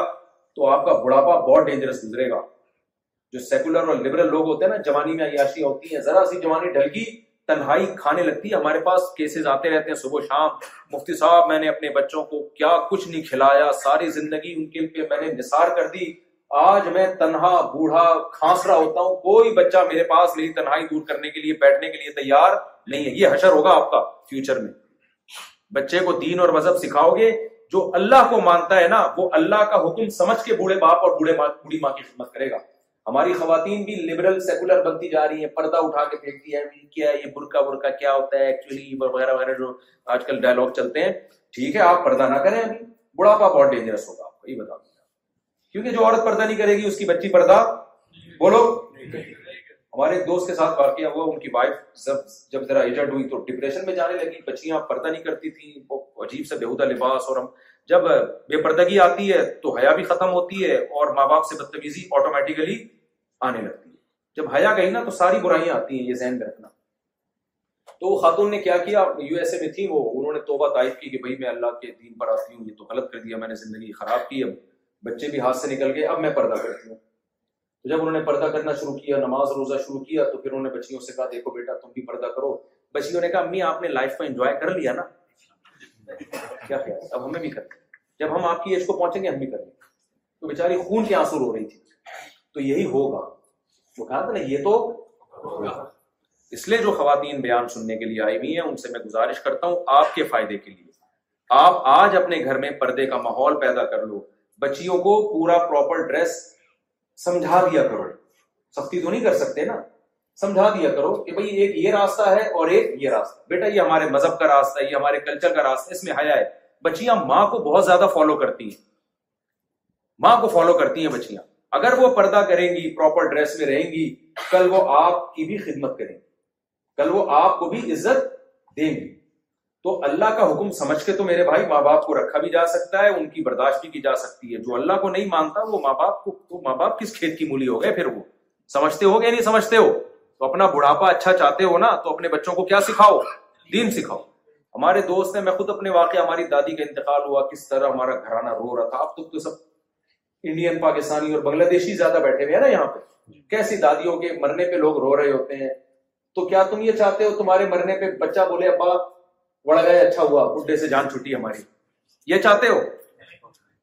یا اولڈ ہاؤس سے فون آئے کہ یار اٹھا کے لے جاؤ جو مذہبی رسومات کرنی ہے وہ کر لو تو ہمارے کیونکہ ہمارے باپ داداؤں نے ہمیں مذہب سکھایا تو ہمیں ان کے جانے پر خوشی کے بجائے ہم ہوا زندگی بھر ہم ان کو دعاؤں میں یاد رکھتے ہیں اور انشاءاللہ یاد رکھیں گے موت تک یاد رکھتے رہیں گے انشاءاللہ ہمارا تو رشتہ ختم نہیں ہوتا کیونکہ جب اللہ سے رشتہ ہوگا تو اللہ کہتا ہے جو ماں باپ کو نہیں مانتا وہ پھر کسی کو بھی نہیں مانتا اللہ نے اپنے حق کے بعد سب سے پہلا حق کس کا بتایا ہے والدین کا تو آپ کو ماں باپ کے سامنے جھکنا پڑے گا ان کی کڑوی کسیلی برداشت کرنی پڑے گی تو یہ میں چند مثالیں میں نے آپ کو دی ہیں کہ اسلام کا کوئی بھی نظام آپ اٹھا کے دیکھ لو محفوظ بھی ہے الحمد اور دوسرے نظاموں سے کمپیئر کرو تو سپیریئر بھی کون ہے اسلام ہے یہ اس کی علامت ہے کہ محمد صلی اللہ علیہ وسلم کا یہ پیش کردہ نظام آپ کا ذاتی نہیں تھا بلکہ یہ کس کا ہے اس کتاب کو دیکھ لو چودہ سو سال سے محفوظ ہے کتاب پہ رائٹر کا نام نہیں ہے اور کتاب چودہ سو سال سے کیا ہے بولو محفوظ کیسی عجیب کتاب ہے یار ایک لفظ میں بھی تحریف نہیں ہوئی دنیا میں سب سے زیادہ پڑھی جانے والی کتاب قرآن دنیا میں سب سے زیادہ سنی جانے والی کتاب قرآن دنیا میں سب سے زیادہ سمجھ کے پڑھی جانے والی کتاب قرآن بغیر سمجھے پڑھی جانے والی کتاب قرآن کھڑے ہو کے ہاتھ باندھ کے سنی جانے والی کتاب قرآن کھڑے ہو کر گھنٹوں گھنٹوں ہاتھ باندھ کر پڑھی جانے والی کتاب قرآن سب سے زیادہ بے سمجھے یاد کیے جانے والی کتاب قرآن سب سے زیادہ سمجھ کے یاد کی جانے والی کتاب کون سی ہے قرآن سب سے زیادہ دنیا میں درس کس کتاب کے ہوتے ہیں قرآن کے پیش کرنے والا وہ ہے جو نہ لکھنا جانتا ہے اور نہ پڑھنا جانتا ہے عجیب بات ہے یا نہیں نہیں میرے میرے بھائی یاری خیال ہے سمجھ میں پیش کرنے والا جو اس کتاب کو کو جس اتنی مقبولیت ملی وہ نہ لکھنا جانتے اور نہ پڑھنا جانتے اور کمال کی بات ہے جس پیغمبر نے یہ کتاب پیش کی جو نہ لکھنا جانتے نہ پڑھنا جانتے وہ خود لکھوایا کرتے تھے دوسروں سے جب آیتیں نازل ہوتی تھی مجھے تو لکھنا نہیں آتا آپ کیا کرو لکھو اس چمڑوں پہ لکھی جا رہی ہے ایسی محفوظ ہوئی ہوئی ہے ہے ایسی محفوظ ایک ایک حرف لوگ کیسے نکلواتے ہیں نا بچے کے حلق سے بھائی ہا ہے تو ہا ہے ہا نہیں ہے اتنی چینجنگ نہیں ہوئی ہے ایسا نکلواتے ہیں وہ کہہ رہے تھے ہا نکالو ہا بچے سے نکل نہیں رہا تھا بولا حلوا بولو حلق سے نکالو حلوا ماں نے کہا میں پکا کے لے آتی ہوں بچے کے حلق پہ تجربے نہ باری لوگ یہاں بھی ہے نا ماشاء اللہ تو ایک ایک لفظ کیا ہے ایسا خاندانی طریقے سے محفوظ ہوا ہے ایسا خاندانی طریقے سے دنیا کی چودہ سو سال پہلے زبانیں اس طرح محفوظ ہیں میں نے کہیں یہ بیان کیا کوئی ہندو نے کمنٹ کیا بھائی چودہ سو سال پہلے سنسکرت زبان جو ہے تو صدیوں پرانی ہے پرانی ہے ہم کب کہہ رہے ہیں وہ کنڈیشن میں نہیں ہے جو چودہ سو سال پہلے چودہ سو سال پہلے کا کوئی فارسی بولنے والا یا کوئی بھی زبان بولنے والا اٹھ کے آ جائے آج بات کرے آپ کو سمجھ بھی نہیں آئے گا کیا کیا ہے لیکن چودہ سو سال پہلے نبی صلی اللہ علیہ وسلم کا کا دور کوئی عربی آ جائے اور آپ سے بات کرے اس انسانوں سے کلام کرے دنیا کے بیس ملک اس کی بات سمجھ رہے ہوں گے کیا کہہ رہے بیس لوگ نہیں بیس ملک میں رہنے والے کروڑوں انسان اور جو عرب کنٹری نہیں ہے ان میں بھی جو علماء ہیں جو عربی جانتے ہیں وہ بھی سن رہے ہوں عربی میں پانی کو چودہ سو سال پہلے کیا کہتے تھے الما آج بھی کیا کہتے ہیں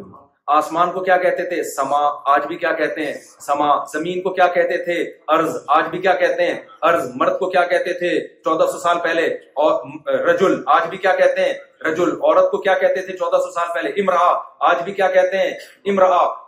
بچھونے کو چودہ سو سال پہلے کہتے تھے مہد آج بھی کیا کہتے ہیں مہد درہم کو چودہ سو سال پہلے کیا کہتے تھے درہم آج بھی کیا کہتے تھے کیا کہتے ہیں درہم چاندی کو کہتے تھے فضا آج بھی کیا کہتے ہیں وہ والی فضا فضا نہیں جس کی آپ کا دماغ جا رہا ہے چودہ سو سال پہلے سونے کو کیا کہتے تھے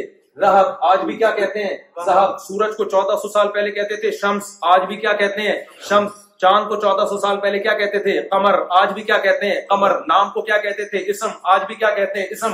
قرآن کی وجہ سے ایک زبان ہمیشہ کے لیے محفوظ ہو گئی کیونکہ اللہ نے قرآن کی حفاظت کرنی تھی اللہ نے کہا اگر لینگویج اور زبان کی حفاظت نہیں تو قرآن ضائع ہو جائے گا اللہ نے پوری زبان کو محفوظ کر دیا ایک گورے کی تحقیق بتا رہا ہوں آپ کو گورا کہتا ہے مجھے انشاءاللہ مجھے چونکہ اب یہ فل بدی ہی بات کر رہا ہوں نا اگر پہلے سے پلان ہوتا تو میں اس کا حوالہ لے کر آتا ایک گورا نے لکھا ہے کہ اگر کوئی شخص یہ چاہتا ہے کہ میری ریسرچ ہمیشہ محفوظ رہے تو اس کو اپنی ریسرچ عربی زبان میں تحریر کرنی پڑے گی کیونکہ بارہ سو سال پہلے جو کتابیں مسلم مسلم سائنسدانوں نے لکھی ہیں مسلم اسکالرس نے لکھی ہیں محدثین نے لکھی فقہ نے لکھی آج بارہ سو سال کے بعد بھی وہ چینج وہ عربی سمجھ میں آ رہی ہے میں نے قدوری کی مثال دی یہ تو بارہ سو سال تقریباً تیرہ سو سال گیارہ سو سال پرانی کتاب ہے ہم جو عربی ادب کی کتابیں مدرسے میں پڑھتے ہیں نبی صلی اللہ علیہ وسلم کے زمانے سے چالیس سال پہلے کی پرانی یعنی چالیس سال پرانی شاعری ہے حافظ میں حجر نے سات آٹھ سو سال پہلے کتابیں لکھی ہیں امام محمد جو امام عنیبا کے شاگرد تھے انہوں نے تقریباً بارہ سو سال پہلے کتابیں لکھی ہیں جو اسلامی لا ہے جو آج بالکل ایسے سمجھ میں آتا ہے جیسے آج کی زبان جتنی کتابیں ہیں نا عربی پرانی بالکل کوئی چینجنگ نہیں ہوئی ان میں سو فیصد سمجھ میں آ رہی ہوتی ہیں اے ٹو زیڈ لیکن اگر آپ انگلش کی طرف جاؤ دو سو سال پہلے کی انگلش آج کا گورا بلکہ سو سال پہلے کی انگلش آج کا گورا نہیں سمجھے اور گورے خود اعتراف کرتے ہیں اس میں سو سال کے بعد جو انگلش بولی جائے گی وہ آج اردو مرزا غالب کے زمانے کی دیکھ لو مرزا غالب کے دور کی اردو یہ تھی کہ ایک آدمی حکیم صاحب کے پاس گیا حکیم صاحب خود بھیجا میں کچھ حالت خانہ جنگی سی ہو رہی حکیم نے بولا کون سے کنٹری میں جنگ ہو رہی ہے وہ مرزا غالب کے دور کا آدمی تھا پیدا اس زمانے میں ہو گیا مرزا غالب وہ حکیم کہتا ہے بھائی کون سے ملک میں جنگ ہو رہی ہے خود مہٹا میں حالات خانہ جنگی سی ہو رہی ہے پھر اشارہ کیا تو حکیم نے بولا بولنا پیٹ خراب ہے سمجھ رہے ہو سو سال پہلے کی اردو الگ تھی آج کی کیا ہے الگ اور پچاس سال بعد کیا ہوگی الگ ہوگی ہر زبان اتنی اسپیڈ سے چینج ہو رہی ہے عربی عجیب زبان ہے یار چودہ سو سال پہلے چونکہ اس میں قرآن نازل ہو گیا اللہ نے کہا قرآن کو محفوظ رکھنے کے لیے زبان کا محفوظ کرنا ضروری لہذا پانی کو چودہ سو سال پہلے اگر پانی کہا جاتا تھا تو آج بھی پانی قرآن میں جتنے الفاظ آئے ہیں الحمد سے لے کے بنناس تک کوئی ایک لفظ بھی ایسا نہیں ہے جو بھرپور طریقے سے عربوں میں آج استعمال نہ ہو رہا ہو بلکہ دوسری زبانوں میں استعمال ہونا شروع ہو گیا اردو میں عقل کو کیا کہتے ہیں عقل کہتے ہیں یہ کہاں سے آیا ہے عربی سے آیا ہے انگلش میں زمین کو کیا کہتے ہیں ارض یہ کہاں سے آیا ہے ارض سے دوسری زبانوں پہ اثر ڈال دی عربی نے ٹھیک ہے نا گھس گئی دوسری زبانوں میں ان کو تبدیل کر دیا خود ایز اٹ از جیسے چودہ سو سال پہلے تھی آج بھی کیا ہے ٹھیک ہے عامی لوگوں کی عربی الگ ہے لیکن وہ والی محفوظ تو ہے نا وہ محفوظ تو ہے نا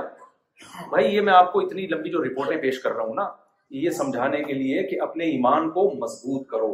آپ کو اللہ نے جو دین اور مذہب دیا ہے وہ برحق مذہب ہے وہ آسمان سے نازل کردہ مذہب ہے وہ انسانوں کا بنایا ہوا دین اور مذہب نہیں ہے اب آخری بات کرنا کیا ہے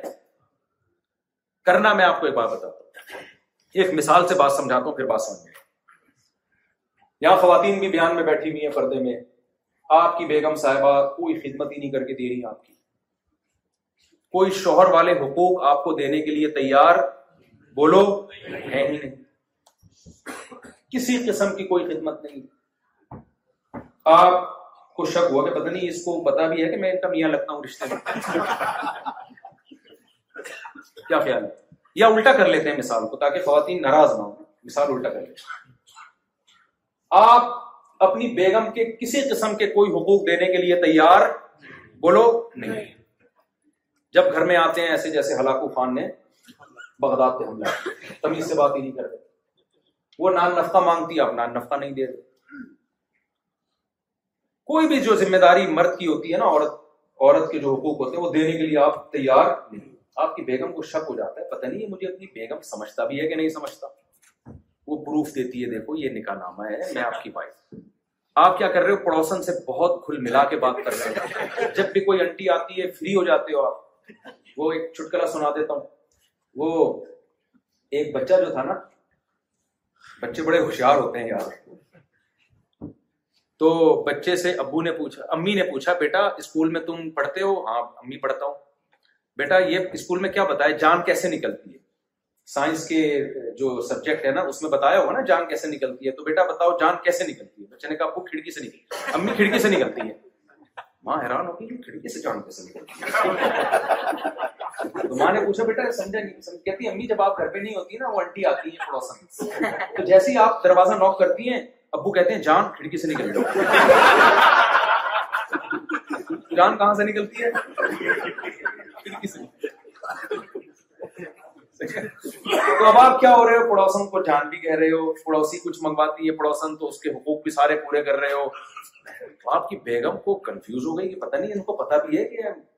آپ کی مجھ سے شادی ہوئی تھی کسی قسم کی کوئی فری کرانے کے لیے لفٹ کرانے کے لیے بندہ تیار ہی نہیں ہے کوئی حقوق ہی نہیں دے رہا وہ نادرا کے سرٹیفکیٹ دکھا دیتی ہے نکاح نامہ دکھا دیتی ہے آپ ایمان لے آتے تو بیگم میں مانتا ہوں کہ تم کیا ہو میری وائف لیکن آپ کا ایٹیٹیوڈ چینج نہیں ہوتا اسٹائل وہی رہتا ہے پھر جب آپ بیگم کو غصہ آتا ہے نا تو آپ جواب میں کہتے ہو بیگم غصے کی کیا ضرورت ہے میں مانتا ہوں کہ تم میری کیا ہو وائف تو بیگم کیا کہتی ہے کہ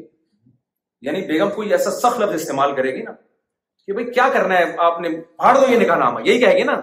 مت کہا کرو گے میں تمہاری وائف ہوں اکثر یہ کہتے ہیں نا مت کہا کرو گے مجھے تم سے محبت ہے یہ ہوتے ہیں نا گھروں میں جھگڑے یہ لفظ زبان پہ نہیں لایا کرو بس بہت دیکھ لی محبت یہی کہے گی نا بھائی جب آپ کسی رشتے کو مانتے ہیں نا تو ماننے کا مطلب اس رشتے کی وجہ سے آپ پہ جو ذمہ داریاں آتی ہیں آپ عملی طور پر ان ذمہ داریوں کو ایکسپٹ اور قبول کر رہے ہو ادروائز خالی کا ماننے سے کچھ بھی نہیں ہوتا تو جب آپ مان لیا آپ نے مانتے ہو نا کہ اسلام پر حق ہے یا ابھی بھی کوئی کنفیوژن ہے تو پھر چھپڑ میں مل لینا بتا دیں کچھ اشکالات ہیں تو انشاءاللہ کوشش کریں گے حل کر دیں ان اشکالات اگر کوئی بندہ چاہتا ہے نا تو الحمدللہ اسلام پہ اٹھنے والے ہر اعتراض کا جواب الحمدللہ موجود ہے چاہتا ہی نہیں تو پھر تو پتھر دلوں کا کوئی نہیں پگھلا سکتا قرآن نے بھی مثالیں دی ہیں کہ کچھ پتھر ایسے ہوتے ہیں کہ جو اللہ کے خوف سے لڑک جاتے ہیں لیکن کچھ دل ایسے ہوتے ہیں کہ جن کے سامنے جتنی مرضی تقریریں کی جائیں وہ اپنی جگہ سے ہلنے والے نہیں ہوتے پتھر میں بھی کچھ نہ کچھ اللہ نے اثر قبول کرنے کی صلاحیت رکھی ہے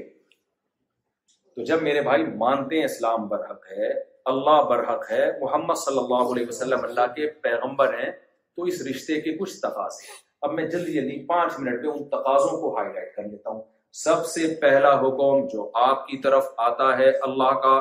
وہ ہے جب آپ لا الہ الا اللہ کا اقرار کرتے ہو تو سب سے پہلا حکم کیا ہے تہارت اور تہارت کے بعد کیا ہے نماز سمجھتے ہو کہ نہیں سمجھتے ہو اور مردوں کے لیے نماز گھر پہ ہے یا مسجد میں اللہ تعالیٰ قرآن مجید میں فرماتے ہیں کہ فی بیوت ادین اللہ ان ترفع ویذکر فی اسمه یسبح له فیها بالغدو والآصال رجال لا تلہی تجارت ولا بیع عن ذکر اللہ اللہ کہتے ہیں کچھ گھر ایسے ہیں جو اللہ کے گھر ہیں ان گھروں کو کچھ ایسے نیک لوگ آباد کرتے ہیں جن کو تجارت اور کاروبار اللہ کی یاد سے غافل نہیں کرتا اللہ نے یہ نہیں کہا کہ وہ تجارت کرتے ہی نہیں ہے وہ آسٹریلیا میں ٹیکسی نہیں چلاتے وہ آسٹریلیا میں جاب نہیں کرتے اللہ نے کہا وہ سارے کام کرتے ہیں آئے ہی اسی سلسلے میں سمجھ رہے ہیں نا نماز پڑھنے کے سلسلے میں آنا ہوتا تو وہی نہیں پڑھ لیتے وہ آئے تو کمانے کے سلسلے میں تو اسلام دین فطرت ہے اسلام نے یہ نہیں کہا کہ وہ کماتے نہیں لیکن اللہ نے کہا کہ کچھ ٹائم ایسے ہیں جب مسجد سے حیا کی صدا گونجتی ہے تو پھر ان کی تجارت اور ان کی ملازمت ان کو اللہ کی یاد یعنی نماز سے غافل اور نماز سے مراد ہے جماعت کی مسجد میں نماز اس سے غافل نہیں ہے جتنی خواتین یہاں بیٹھی ہیں اور جتنے مرد یہاں بیٹھے ہیں عزم کریں میں بھی ارادہ کرتا ہوں بھائی پانچ ٹائم مسجد میں حاضری کے ساتھ ہم نے نماز پڑھنی عورت کے لیے گھر کی نماز مسجد سے افضل ہے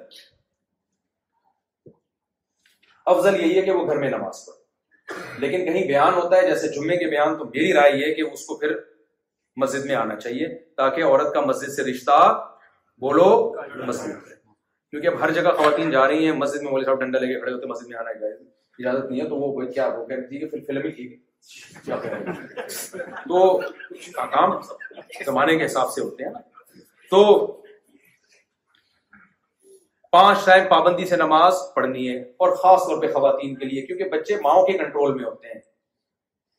باپ خود ماں کے کنٹرول میں جب ہے تو بچے بچے کہاں سے کنٹرول میں زمانہ ہے بھائی بچے کس کے کنٹرول میں ماں کے کنٹرول میں تو مائیں بچوں کو نماز سکھائے بچوں کا مسجد اور مدرسے سے رشتہ ختم نہ کریں آپ آسٹریلیا میں تلاش کریں مدارس الحمد مطلب بہت ہیں یہاں اور بنائیں مدارس جو مدارس صحیح علماء ہو کیونکہ یاد رکھو مدارس میں بھی دونوں طرح کے مولا there are two types of maulanas Pakistan میں تو مدرسوں کے نام پہ دھندا بھی طبیعت سے ہوتا ہے گراؤنڈ ریئلٹی ہے پاکستان میں کمانے کا بہترین طریقہ یہ ہے کہ چار دیواری کھڑی کرو کچھ بچے ادھار لے کر آؤ کہیں سے جو دیکھنے میں یتیم لگے لگے غریب غریب سے لگے تو ان کے نام پہ پھر نوٹ چھاپتے رہو اور دو لا کے دو قرآن پڑھا رہے ہیں مدرسہ ہے تو بہت لوگوں نے کروڑ روپے کمائے ہیں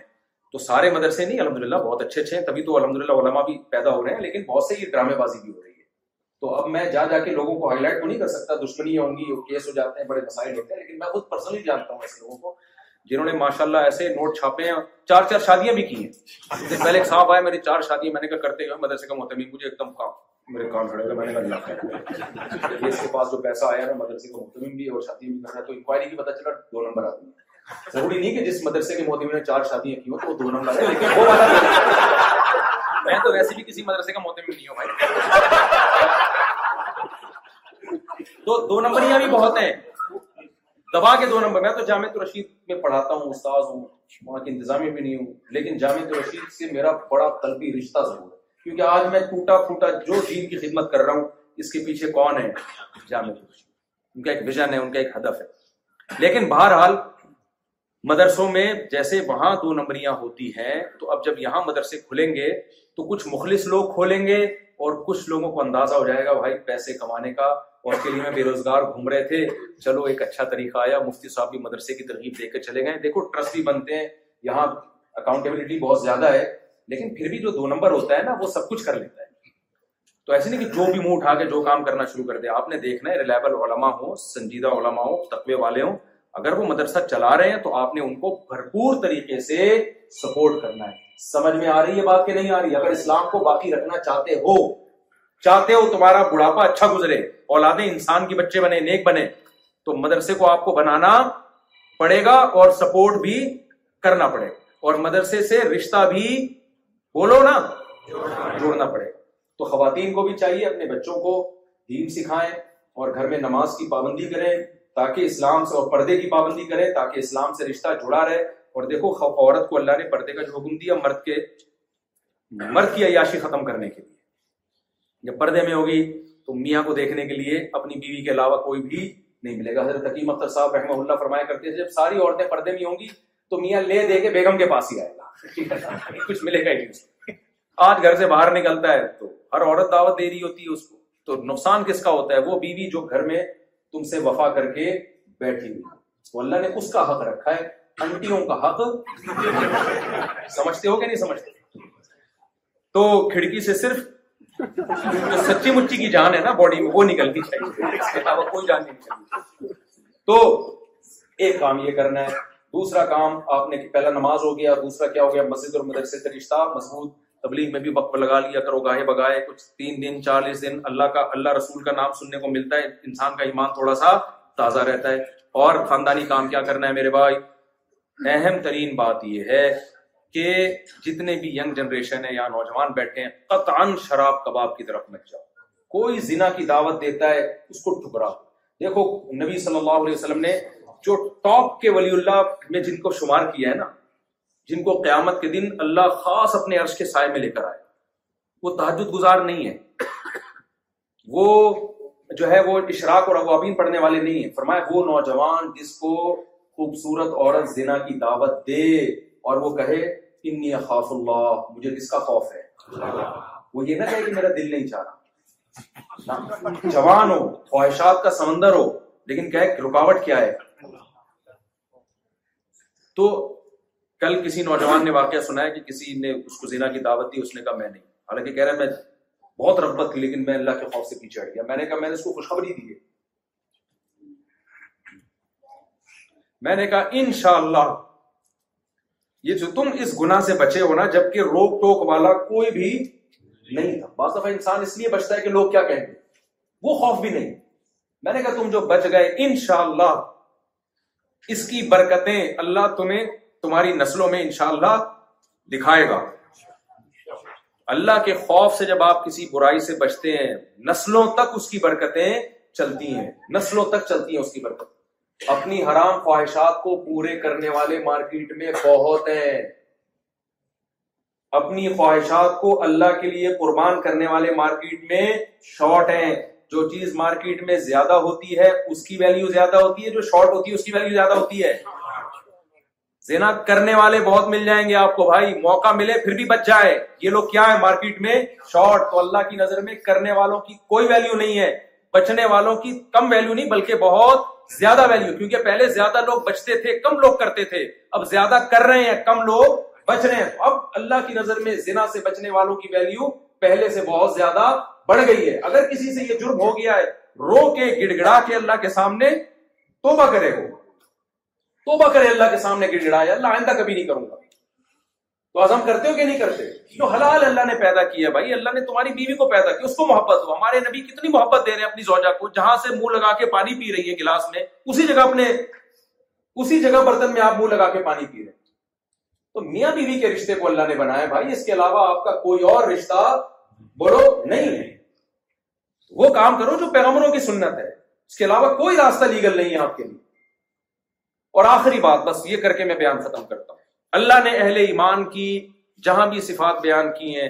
اکثر جگہوں پہ اللہ نے ایک صفت بیان کی ہے کہ یہ امانتوں کو پورا کرتے ہیں اور ایگریمنٹ کو پورا کرتے ہیں مسلمان کبھی معاہدہ کر کے توڑتا آپ جب ایک غیر مسلم ریاست میں رہ رہے ہو آپ کا ایگریمنٹ مسلم سے ہو یا غیر مسلم سے اسلام نے دونوں ایگریمنٹس میں کوئی فرق نہیں رکھا ایک ایک حدیث میں ہر جگہ سنا رہا ہوں یہاں بھی سنا کے بات ختم کرتا ہوں نبی صلی اللہ علیہ وسلم نے یہ حدیث میں جی، جاپان میں بھی جتنے میرے بیان ہوئے ہر بیان میں سنا آسٹریلیا میں میرا دوسرا بیان ہے پہلے بیان میں بھی سنا دوسرے میں وہ لوگ ہو سکتا ہے تھک گئے سن سن کے میں بول بول کے نہیں نبی صلی اللہ علیہ وسلم کا صلح ادیبی میں مشرقین سے معاہدہ ہوا معاہدہ کس سے ہو رہا ہے مشرقین جو آپ کے خون کے پیاسے تھے لڑنے کے لیے بیٹھے ہوئے تھے معاہدہ ہو رہا ہے کہ یہاں سے کوئی مسلمان ہو کے وہاں جائے گا سوری یہاں سے کوئی کافر ہو کے وہاں جائے گا تو آپ اسے واپس نہیں کریں گے لیکن ادھر سے کوئی کافر مسلمان ہو کے ادھر آ گیا ہم اسے واپس کریں گے یہ ایگریمنٹ مسلمانوں کے فیور میں تھا یا اگینسٹ میں جا رہا تھا لیکن ایگریمنٹ کر لیا سائن نہیں ہوئے زبانی ایگریمنٹ ہوا ہے حضرت ابو جند ہاتھوں میں بیڑیا مسلمان ہو کے جو ان کا ظلم سہ رہے تھے مشرقین کا بھاگ کر فرار ہو کر آئے نبی کے پاس خوش ہوئے کہ اب مجھے پناہ ملے گی مشرقین نے کہا آپ کا ہم سے ایگریمنٹ ہوا ہے ان کو واپس کریں آپ بتاؤ دل پہ کتنے پتھر رکھ کے یہ کام ہوا ہوگا ایک اپنا مخلص ساتھی جو ایمان قبول کر کے آیا ہے اور ڈر ہے کہ واپس کیا تو اس کو قتل بھی کر سکتے ہیں یہ لیکن پیغمبر صلی اللہ علیہ وسلم حضرت ابو جندل کو مشرقین کے حوالے کر حالانکہ ابھی ایگریمنٹ پہ سائن کیوں زبان بھائی محمد صلی اللہ علیہ وسلم اللہ کے پیغمبر ہیں میسنجر آف گاڈ ہیں زبان دے کے واپس ہو جاتے تو آج آپ کے لیے بھی معاہدوں کو توڑنے کی گنجائش مل جاتی بتایا کہ جو قرآن میں ہے کہ ایمان والے ایگریمنٹ اور معاہدوں کو توڑتے نہیں ہیں آپ اگر یہاں آسٹریلیا میں رہ کر یہاں جو آپ نے آپ کو جو ریزیڈینشل ویزا ملا یا آپ کو مکمل نیشنلٹی مل گئی تو کچھ ایگریمنٹ ہوئے ہوں گے نا آپ کے یا آپ جب ویزا لینے کے لیے آپ نے اپلائی کیا تو جیسے ہی آپ نے اپلائی کیا گورنمنٹ نے دھکا دے کے آپ کو آسٹریلیا بھیج دیا کچھ تو پیپر پہ سائن کیے ہوں گے نا کیا ہو گیا جی ہاں، جی۔ کچھ تو سائن کیے ہوں گے نا جب نیشنلٹی یا پاسپورٹ مل رہا ہوگا اس وقت بھی کچھ سائن کیے ہوں گے نا آپ نے تو ان میں بھائی بہت سارے ایگریمنٹ ہیں جس کے آپ کیا ہو پابند ان میں ایک بڑا ایگریمنٹ جس کی مخالفت کی جاتی ہے ٹیکس چوری کرنا سمجھتے ہو گیا نہیں سمجھتے یہ بہت زیادہ ہو رہا ہے میں جرمنی گیا میں نے مجھے کیا پتا تھا میں نے تو اس ٹاپک پر بیان کیا وہاں پتا چلا کہ وہاں کی یعنی وہاں پتا چلا کہ یہ تو بہت سارے مسلمان گڑبڑ کر رہے ہیں ٹیکس میں قرآن میں اللہ تعالیٰ کا ارشاد ہے تباہی ہے ان لوگوں کے لیے جو اپنا حق لینے کی باری آتی ہے تیسرے پارا وہی متفقین لب لینے کی باری آتی ہے تو پورا پورا حق لیتے ہیں جب حق دینے کی باری آتی ہے تو اس میں ڈنڈی مارتے ہیں آپ جب یہاں گورنمنٹ کی سہولتوں سے علاج میں اور مختلف چیزوں میں فائدہ اٹھاتے ہیں تو ایک پراپر انسان ہونے کی حیثیت سے شہری ہونے کی حیثیت سے پورے بینیفٹس حاصل کرتے ہیں جب گورنمنٹ آپ سے کہتی ہے کہ آپ اپنی ذمہ داری پوری کریں تو اس میں آپ کیا کرتے ہیں بولو ڈنڈی مارتے ہیں تو گورنمنٹ آپ کو جو سزا دے گی وہ بہت کم ہوگی اور ہو سکتا ہے آپ گورنمنٹ کی چھوٹ سے نکل جائیں اللہ آپ کو نہیں چھوڑے گا اللہ کہے گا میرے حبیب صلی اللہ علیہ وسلم نے اپنے ساتھی کو ان کے حوالے کر دیا ایگریمنٹ کی بیس پہ تم پیسے نکالنا تمہارے لیے مشکل ہو رہا ہے جھوٹ بول کر رہ رہے ہیں مجھے فلانے نے قتل کی دھمکی دی تھی ہم لے کے آگے بھائی کیوں جھوٹ بول رہے ہو یار اللہ کی زمین بہت وسیع ہے سچ بول کے آپ کو نیشنلٹی ملتی ہے لے لو نہیں ملتی تو ہمیں دیکھو نا یار کیا خیال ہے اگر بھاگنا کسی کے لیے حلال ہوتا تو سب سے اسپیڈ سے کون بھاگ سوسائٹی یعنی کے لحاظ سے دیکھا کہتے ہیں نا دولہا گھوڑے پہ کیوں آتا ہے اس لیے آتا ہے اس کو بتایا جاتا ہے سے تیرے پاس کیا تو یار تمیز نیشنلٹی مل رہی ہے تو لے لو جاب مل رہی ہے تو لے لو جھوٹ کیوں بول رہے ہو یہ ہو گیا تھا ایک صاحب نے امریکہ کی نیشنلٹی کے لیے اپلائی کیا میں نے ان سے پوچھا آپ کو کس بیس پہ آپ کو تو نہ کوئی کچھ بھی نہیں آتا آپ کو آپ کی نیشنلٹی پاکستان نے باقی رکھی ہوئی اس سے ہمیں حیرانگی ہو رہی ہے کچھ بھی بھی نہیں نہیں تک آتا اس نے نے کہا میں وکیل ہائر کیا وکیل نے کیا کیا ہے وکیل وکیل نے پورا کیس بنایا تو ہر جگہ مل جاتے ہیں علامہ اقبال نے ایسے ہی تھوڑی کہا تھا پیدا ہوا وکیل تو شیطان نے کہا لو آج میں بھی صاحب اولاد ہو گیا وکیل تو ٹوپیاں کرا دے گا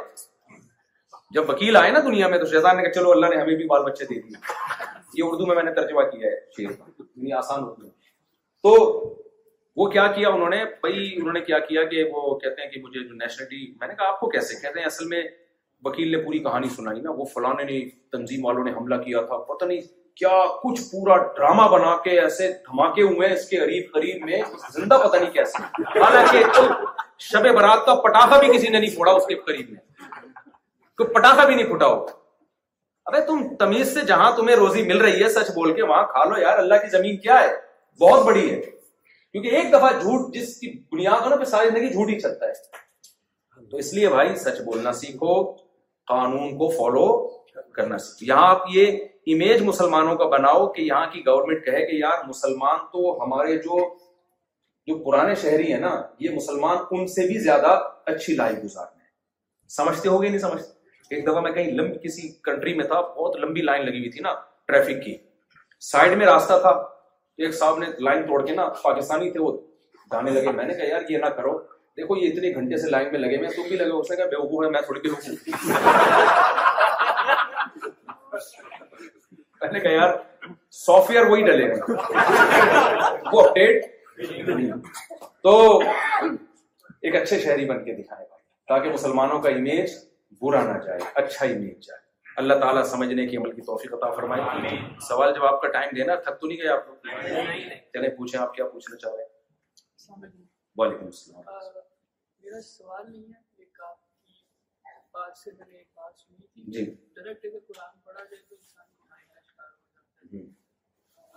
نہیں میں نے یہ نہیں کہا ڈائریکٹ قرآن پڑھا جائے تو انسان گمراہی کا شکار ہو جاتا ہے میں نے کبھی بھی یہ نہیں کہا یہ بالکل میں نے نہیں کہا میں نے یہ کہا ہے کہ بعض اسکالرز ایسے ہیں جو قرآن کی غلط تشریح کر رہے ہیں جیسے یہ وربا ابکم اللہ کی ستیلی بیٹی سے متعلق آیت تھی نا تو اب اس آیت میں ایک اللہ نے قید شرط بیان کی ہے تو جو قرآن کے ماہرین ہیں وہ بتائیں گے اس کا مطلب کیا ہے جو ماہرین نہیں ہیں بعض دفعہ وہ غلط تشریح کر دیتے ہیں یہ نہیں میں نے کہا کہ قرآن ڈائریکٹ پڑھنے سے انسان گمراہ ہو جاتا ہے قرآن تو انسانوں کی ہدایت کے لیے نازل ہوا گمراہی کے لیے تھوڑی ہوا ہے لیکن کچھ اسکالر ایسے ہیں جن کے پاس پراپر علم نہیں ہوتا وہ غلط تشریحات کر کے لوگوں کو غلط چیز پہنا دیتے ہیں رہیں میں نے یہ جی،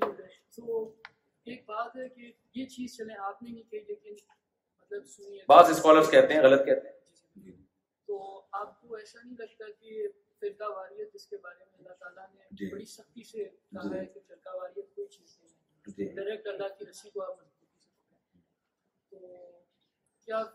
کہ فرقہ آج ہم مسلمانوں میں جو بھائی کا سوال یہ کامن ہے یہ جہاں بھی میں گیا ہوں نا یہ سوال لازمی پوچھا گیا جاپان میں میرے تیرہ چودہ بیانات ہوئے ہر بیان میں سوال پوچھا گیا یہاں بھی یہ بھائی پوچھ رہے ہیں کہ قرآن فرقہ واریت سے منع کرتا ہے ٹھیک ہے نا تو یہ مسلمانوں میں اتنے فرقے کیوں ہیں تو ہم ڈائریکٹ قرآن کو رسی کو مضبوطی سے تھام لیں اور ان فرقوں سے ہم کیا کریں نکل جائیں یہ کہنا چاہ رہے ہیں آپ سبحان اللہ اس سے اچھی کیا بات ہو سکتی ہے بات یہ ہے کہ جتنے اگر ایسا ہو جائے تو یہ تو بہت بہترین ہے لیکن ایسا ہو نہیں رہا ہو یہ رہا ہے کہ جتنے بھی نئے نئے فرقے پیدا ہو رہے ہیں نا وہ اسی آیت کا سہارا لے کے نیا فرقہ ایجاد کر رہے ہیں اور پھر کہتے ہیں سارے فرقے غلط ہیں ہم صحیح ہیں کیونکہ ہم تمہیں قرآن بتا رہے ہیں حالانکہ وہ قرآن کی غلط تشریح کر کے ایک نیا فرقہ ایجاد کر رہے ہوتے ہیں کس چیز سے بچانے کا آڈر دیا جا رہا ہے سمجھ میں آ رہی ہے بات کہ نہیں آ رہی اگر قرآن کو آپ فالو کریں گے پراپر طریقے سے ادھورے نہیں ادھورے طریقے سے فالو کریں گے تو گمراہ ہوں گے آپ پراپر طریقے سے قرآن فالو کریں گے تو فرقواریت تو پھر بھی ہوگی کیونکہ کچھ غلط طریقے سے کر رہے ہوں گے کچھ صحیح طریقے سے کر رہے ہوں گے لیکن آپ کا تعلق صحیح فرقے سے ہو جائے گا دیکھو میں حدیث سناتا ہوں جس سے آپ کو بات سمجھ میں آئے گی نبی صلی اللہ علیہ وسلم نے فرمایا میری امت میں تہتر فرقے ہوں گے فرمایا نا میں بتا رہا ہوں نا بات کمپلیٹ کرنے ان میں ایک جنتی ہوگا باقی سارے کیا ہوں گے بولے نا ایک جنتی ہوگا بہتر کیا ہوں گے جہنمی ایک جنتی ہوگا صاحبہ نے پوچھا وہ جو جنتی ہوگا وہ کون سا ہوگا یعنی انہی میں سے ایک صحیح ہوگا آپ جو کوئی بھی اسکالر آ کے کہنے سارے غلط ہیں اس کا مطلب وہ تو اس حدیث کا انکار کر رہا ہے نا اور وہ اجماعی امت کا انکار کر رہے ہیں نبی صلی اللہ علیہ وسلم نے فرمایا میری امت گمراہی میں کبھی بھی جمع نہیں ہو سکتی تو سارے کبھی بھی غلط نہیں ہو سکتے حدیث میں حکم دیا ہے جب یہ اتنے فرقے ہو نا تو تم نے اس فرقے کو فالو کرنا ہے جو جنتی ہو وہ صحیح ہوگا تو صحابہ نے پوچھا یا رسول اللہ وہ کون سا ہے اس کی علامت کیا ہے آپ نے فرمایا ما انا علیہ و اصحابی جو میرے اور صحابہ کے طریقے پر ہو آپ نے قرآن کا ریفرنس کیوں نہیں دیا کہ ہر فرقہ لیبل قرآن کا ہی لگا رہا ہوگا تو آپ نے فرمایا ما انا علیہ قرآن کی وہ تشریح جو مجھ سے اور اصحاب رسول سے ثابت ہے اس تشریح کو جو مان رہا ہوگا وہ حقیقت میں قرآن کو فالو کر رہا ہوگا اور جو اس تشریح سے ہٹ کے آیتوں کا سہارا لے رہا ہے وہ حقیقت میں صحیح قرآن کو فالو نہیں کر رہا تو قرآن کو ہی فالو کرنے سے فرقہ واری ختم ہوگی فالو کس طرح سے کرنا ہے کہ حدیث میں اس کی کیا تشریح ہے اور صحابہ نے اس کا مطلب کیا سمجھا ہے جب تک آپ ان تینوں چیزوں کو جمع نہیں کرتے آپ صحیح اسلام پہ نہیں چل سکتے سمجھتے ہیں جی بھائی میں اشفاق احمد پاکستان سے ماشاء اللہ بڑی خوشی ہوئی کراچی زیادہ دور لگتا تھا اسلام آباد سے اچھا تو الحمد للہ یہاں ملاقات ہو گئی ملاقات سوال یہ سب سے عام کہ مجھ جیسے کچھ مطلب چلے میں اتنا پڑھا لکھا نہیں کچھ پڑھے لکھے لوگ اپنی نئی نئی فلسفیاں نکالتے ہیں اور میرے چار پانچ لوگ اسپیسیفکلی اگر اس بندوں کو فالو کر رہے ہیں تو میں آپ لوگوں کو یا علماء کو ان کے ساتھ رہا یا قریب رہا ان کو عمل کرنے کی کوشش کرتا ہوں وہ اس کو فالو کرے اور اگر میں ان کو نہیں یہ غلط غلطی کی طرف جا رہے ہو تو وہ الٹا بحث کرتے تو کس حد تک ہم ان کے ساتھ بحث کریں لیکن آپ اپنی آپ بات بیان کر دیں جو میں نے بتائی ہے ماں ہوا قرآن و سنت کی وہ تشریح جو صحابہ اور حدیث سے ہو آپ صحابہ کے اگینسٹ حدیث کی وہ تشریح جو صحابہ کے اگینسٹ جا رہی ہے وہ نہیں مانی جا سکتی تو یہ جو چار امام ہے نا ابو حنیفہ مالک شافی احمد الحمبل ان میں جو سب سے اہم چیز ہے وہ یہ کہ انہوں نے معیار قرآن سنت اور صحابہ کو بنایا اس سے ہٹے نہیں ہیں باقی جہاں بھی آپ جائیں گے نا تو کہیں نہ کہیں جا کے وہ کہیں نہ کہیں وہ ٹریک سے ہٹ رہے ہوں گے تو لیبل تو سبھی اچھا لگاتے ہیں باقی اس کے باوجود جو حدیث کی تشریح میں اگر اختلاف پیدا ہو جائے تو اس میں کوئی حرج نہیں تو صحابہ میں اختلاف پیدا ہوا ایک صحابی نے حدیث کا ایک مفہوم بیان کیا دوسرے نے تو اس سے کوئی جیسے رف الدین کرنے کی حدیثیں بھی ہیں نہ کرنے کی بھی ہیں امام شافی نے کرنے والی کو لی امام حنیفہ نے اس کی تعویل کی کہ بھئی آخری آخر سے آخر نماز کو دیکھا جائے اس کے بہت سارے قرائن ہیں انہوں نے اس کو فالو کیا امام مالک نے بیان کی حدیث ہاتھ باندھنے والی لیکن فالو اس کو کیا کہ ہاتھ چھوڑ کے نماز پڑھی جائے کیوں انہوں نے کہا کہ اہل مدینہ ہاتھ چھوڑ کے نماز پڑھ رہے ہیں مگر سے ہاتھ باندھنا ثابت ہے لیکن اہل مدینہ سے لگتا ہے کہ نبی نے آخری وقت میں ہاتھ چھوڑ کے نماز پڑھی ہے تو ہر ایک کا اپنا اپنا اوپینین ہوتا ہے ہر ایک کا اپنا اپنا طرز استدلال ہوتا ہے تو اس سے وہ اختلاف قرآن و سنت کی نظر میں ناپسندیدہ نہیں ہے اس اختلاف سے آپ اس فرقے میں داخل نہیں ہو جاتے جو جہنم میں جو جہنم میں جائے گا سمجھتے ہیں کہ نہیں سمجھتے جی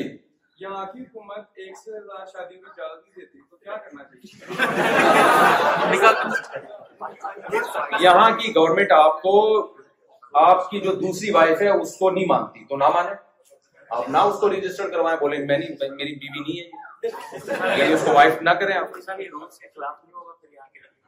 دیکھیں رولز کے خلاف جب ہوتا ہے جب آپ اس کو کرواتے اور پھر رول کی مخالفت کی وجہ سے آپ کو سزا بھی ملے گی یہاں گورنمنٹ اس کو کرے گی نہیں اس کو مانے گی نہیں تو رول کی مخالفت کیسے ہو مانے گی نہیں گورنمنٹ اس کو وہ آپ کا اور اسلام کا آپس کا اللہ کا اور آپ کا معاملہ ہے گورنمنٹ تھوڑی نہ گورنمنٹ کے کسی لا کے آپ مخالفت کر رہے ہیں گورنمنٹ اس کو بیوی تھوڑی مان رہی ہے چلیں نہ اس کو وہ حقوق دے رہی ہے جو بیوی والے ہیں خیال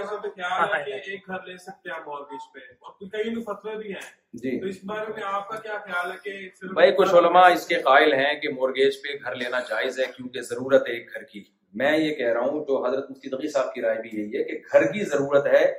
ذاتی گھر کی ضرورت نہیں دنیا مسافر خانہ ہے ان دیواروں اینٹوں کو کیا قبر میں لے کے جاؤ گے تو آپ یہ تم سود دینے والے پر بھی لانت لینے والے پر بھی لانت اس پہ گواہ بننے والے پر بھی لانت اور لکھنے والے پر بھی لانت تو جہاں شدید ضرورت ہوگی وہاں تو سودی قرضہ لینے کی اجازت ہوگی تو شدید ضرورت گھر کی تو ہوتی ہے روڈ پہ تھوڑی رہے گا بیوی بچوں کے ساتھ تو وہ رینٹ کے ذریعے پوری ہو رہی ورنہ تو پھر بھائی ضرورتوں کے تو اس طرح آسائشوں کو بھی ضرورت میں داخل کرو تو ایسے لوگ بھی ہیں پانچ گھر لیے ہوئے کہتے ہیں ایکچولی ضرورت ہے میری تاکہ میں مروں تو بچوں کے بھی تو کچھ کام ہے نا تو پھر کوئی انتہا نہیں ہماری رائے یہ جی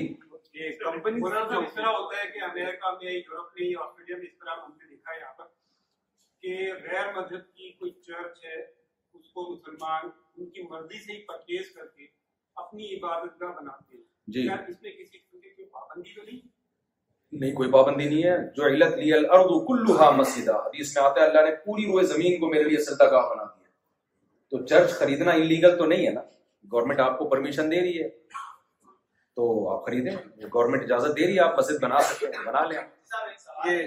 دیکھیں گورنمنٹ آپ کو روڈ پہ نماز قائم کرنے کی اجازت نہیں دے رہی ہے تو آپ نہ کریں آپ کبھی یہاں دو جماعتیں ہوتی ہیں مسجد اگر بھر جائے تو جی جو یہ چھوٹے کمپنی رن ہوتے ہیں نا یہاں پہ آسٹریلیا میں تو یہ اپنے پروفٹ کے ساتھ ساتھ کمپنی بینک سے اوور ڈرافٹ لیتے ہیں امپلائیز جی۔ کو پے کرتے ہیں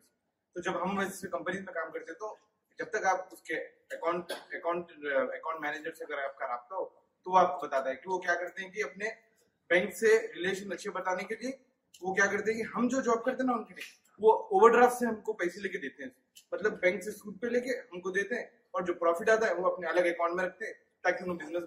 دیکھیں آپ کا جو کمپنی سے معاملہ ہے وہ اگر ٹھیک ہے تو کمپنی کا بینک سے چاہے سودی معاملہ بھی ہو اس کا آپ سے سوال نہیں ہوگا سمجھ رہے ہیں پھر آپ کے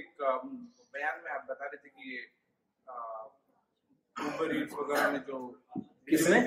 اوبر ایٹس جو ڈیلیوری ہاں تو اس میں تو آپ ایک ناجائز چیز لے کر جا رہے ہو نا پتہ ہے پتہ یہ تو آپ لے کے جا رہے ہو وہاں کمپنی کا بینک سے کیا معاملہ ہے وہ آپ کا ہیڈنگ نہیں ہے نہیں اس میں جو حرام ڈیلیوری ہے مطلب اگر نان حلال چکن ہے وہ آپ کسٹمر کے پاس لے کے جا رہے ہیں آپ کو پتا ہے نا کہ نان حلال ہے نان حلال نہیں لے جا سکتے نہیں یہ تو گناہ میں معاونت دیکھیں اس میں وہ کچھ حلال چیزیں بھی کر رہے ہوں گے نہیں میں آپ کو بتاتا ہوں اس میں جو حلال چیزیں بھی ہیں تو اس کی ارننگ حلال ہوگی جو حرام چیز ڈلیور کی ہے تو ایک اندازہ لگا کے وہ پیسے آپ کو صدقہ کرنے پڑے لیکن یہ جائز یہ جاب صحیح نہیں ہے محنت غلط چیز کی ہمارے حکمران جو آج یہاں تک پہنچے محنت حالات محنت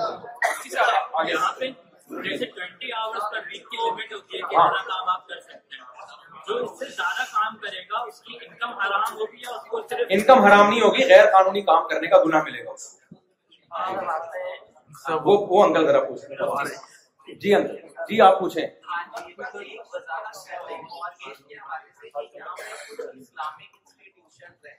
ان ان ان سے سے سے لیں لیں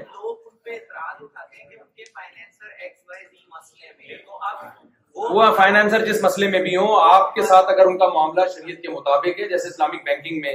جو شرکت متنافع کی بیس پہ کر دیا جاتا ہے وہ جائز انہوں نے قاضی اعظم والی ٹوپی پہنی ہوئی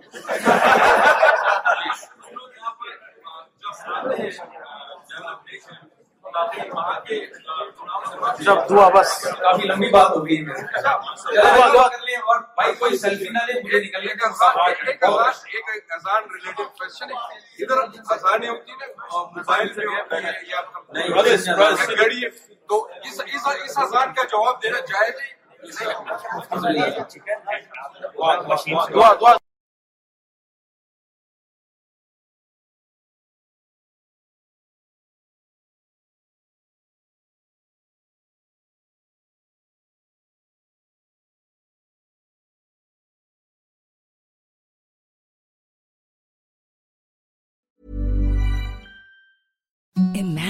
soft sheet no eating even soft That's what you'll feel with Bowl and Branch's organic cotton sheets. In a recent customer survey, 96% replied that Bowl and Branch sheets get softer with every wash. Start getting your best night's sleep in these sheets that get softer and softer for years to come. Try their sheets with a 30-night guarantee. Plus, get 15% off your first order at bowlandbranch.com. Code BUTTERY. Exclusions apply. See site for details. Hi, I'm Daniel, founder of Pretty Litter. Did you know cats tend to hide symptoms of sickness and pain? I learned this the hard way after losing my cat, Gingy. So I created Pretty Litter, a health monitoring litter that helps detect early signs of illness by changing colors, saving you money and potentially your cat's life. Pretty Litter is veterinarian developed, and it's the easiest way to keep tabs on your fur baby's health right at home. Go to prettylitter.com and use code ACAST for 20% off your first order and a free cat toy. Terms and conditions apply. See site for details. Mom deserves the best, and there's no better place to shop for Mother's Day than Whole Foods Market. They're your destination for unbeatable savings, from premium gifts to show-stopping flowers and irresistible desserts. Start by saving 33% with Prime on all body care and candles. Then get a 15-stem bunch of tulips for just $9.99 each with Prime. Round out Mom's menu with festive rosé, irresistible berry chantilly cake, and more special treats. Come celebrate Mother's Day at Whole Foods Market.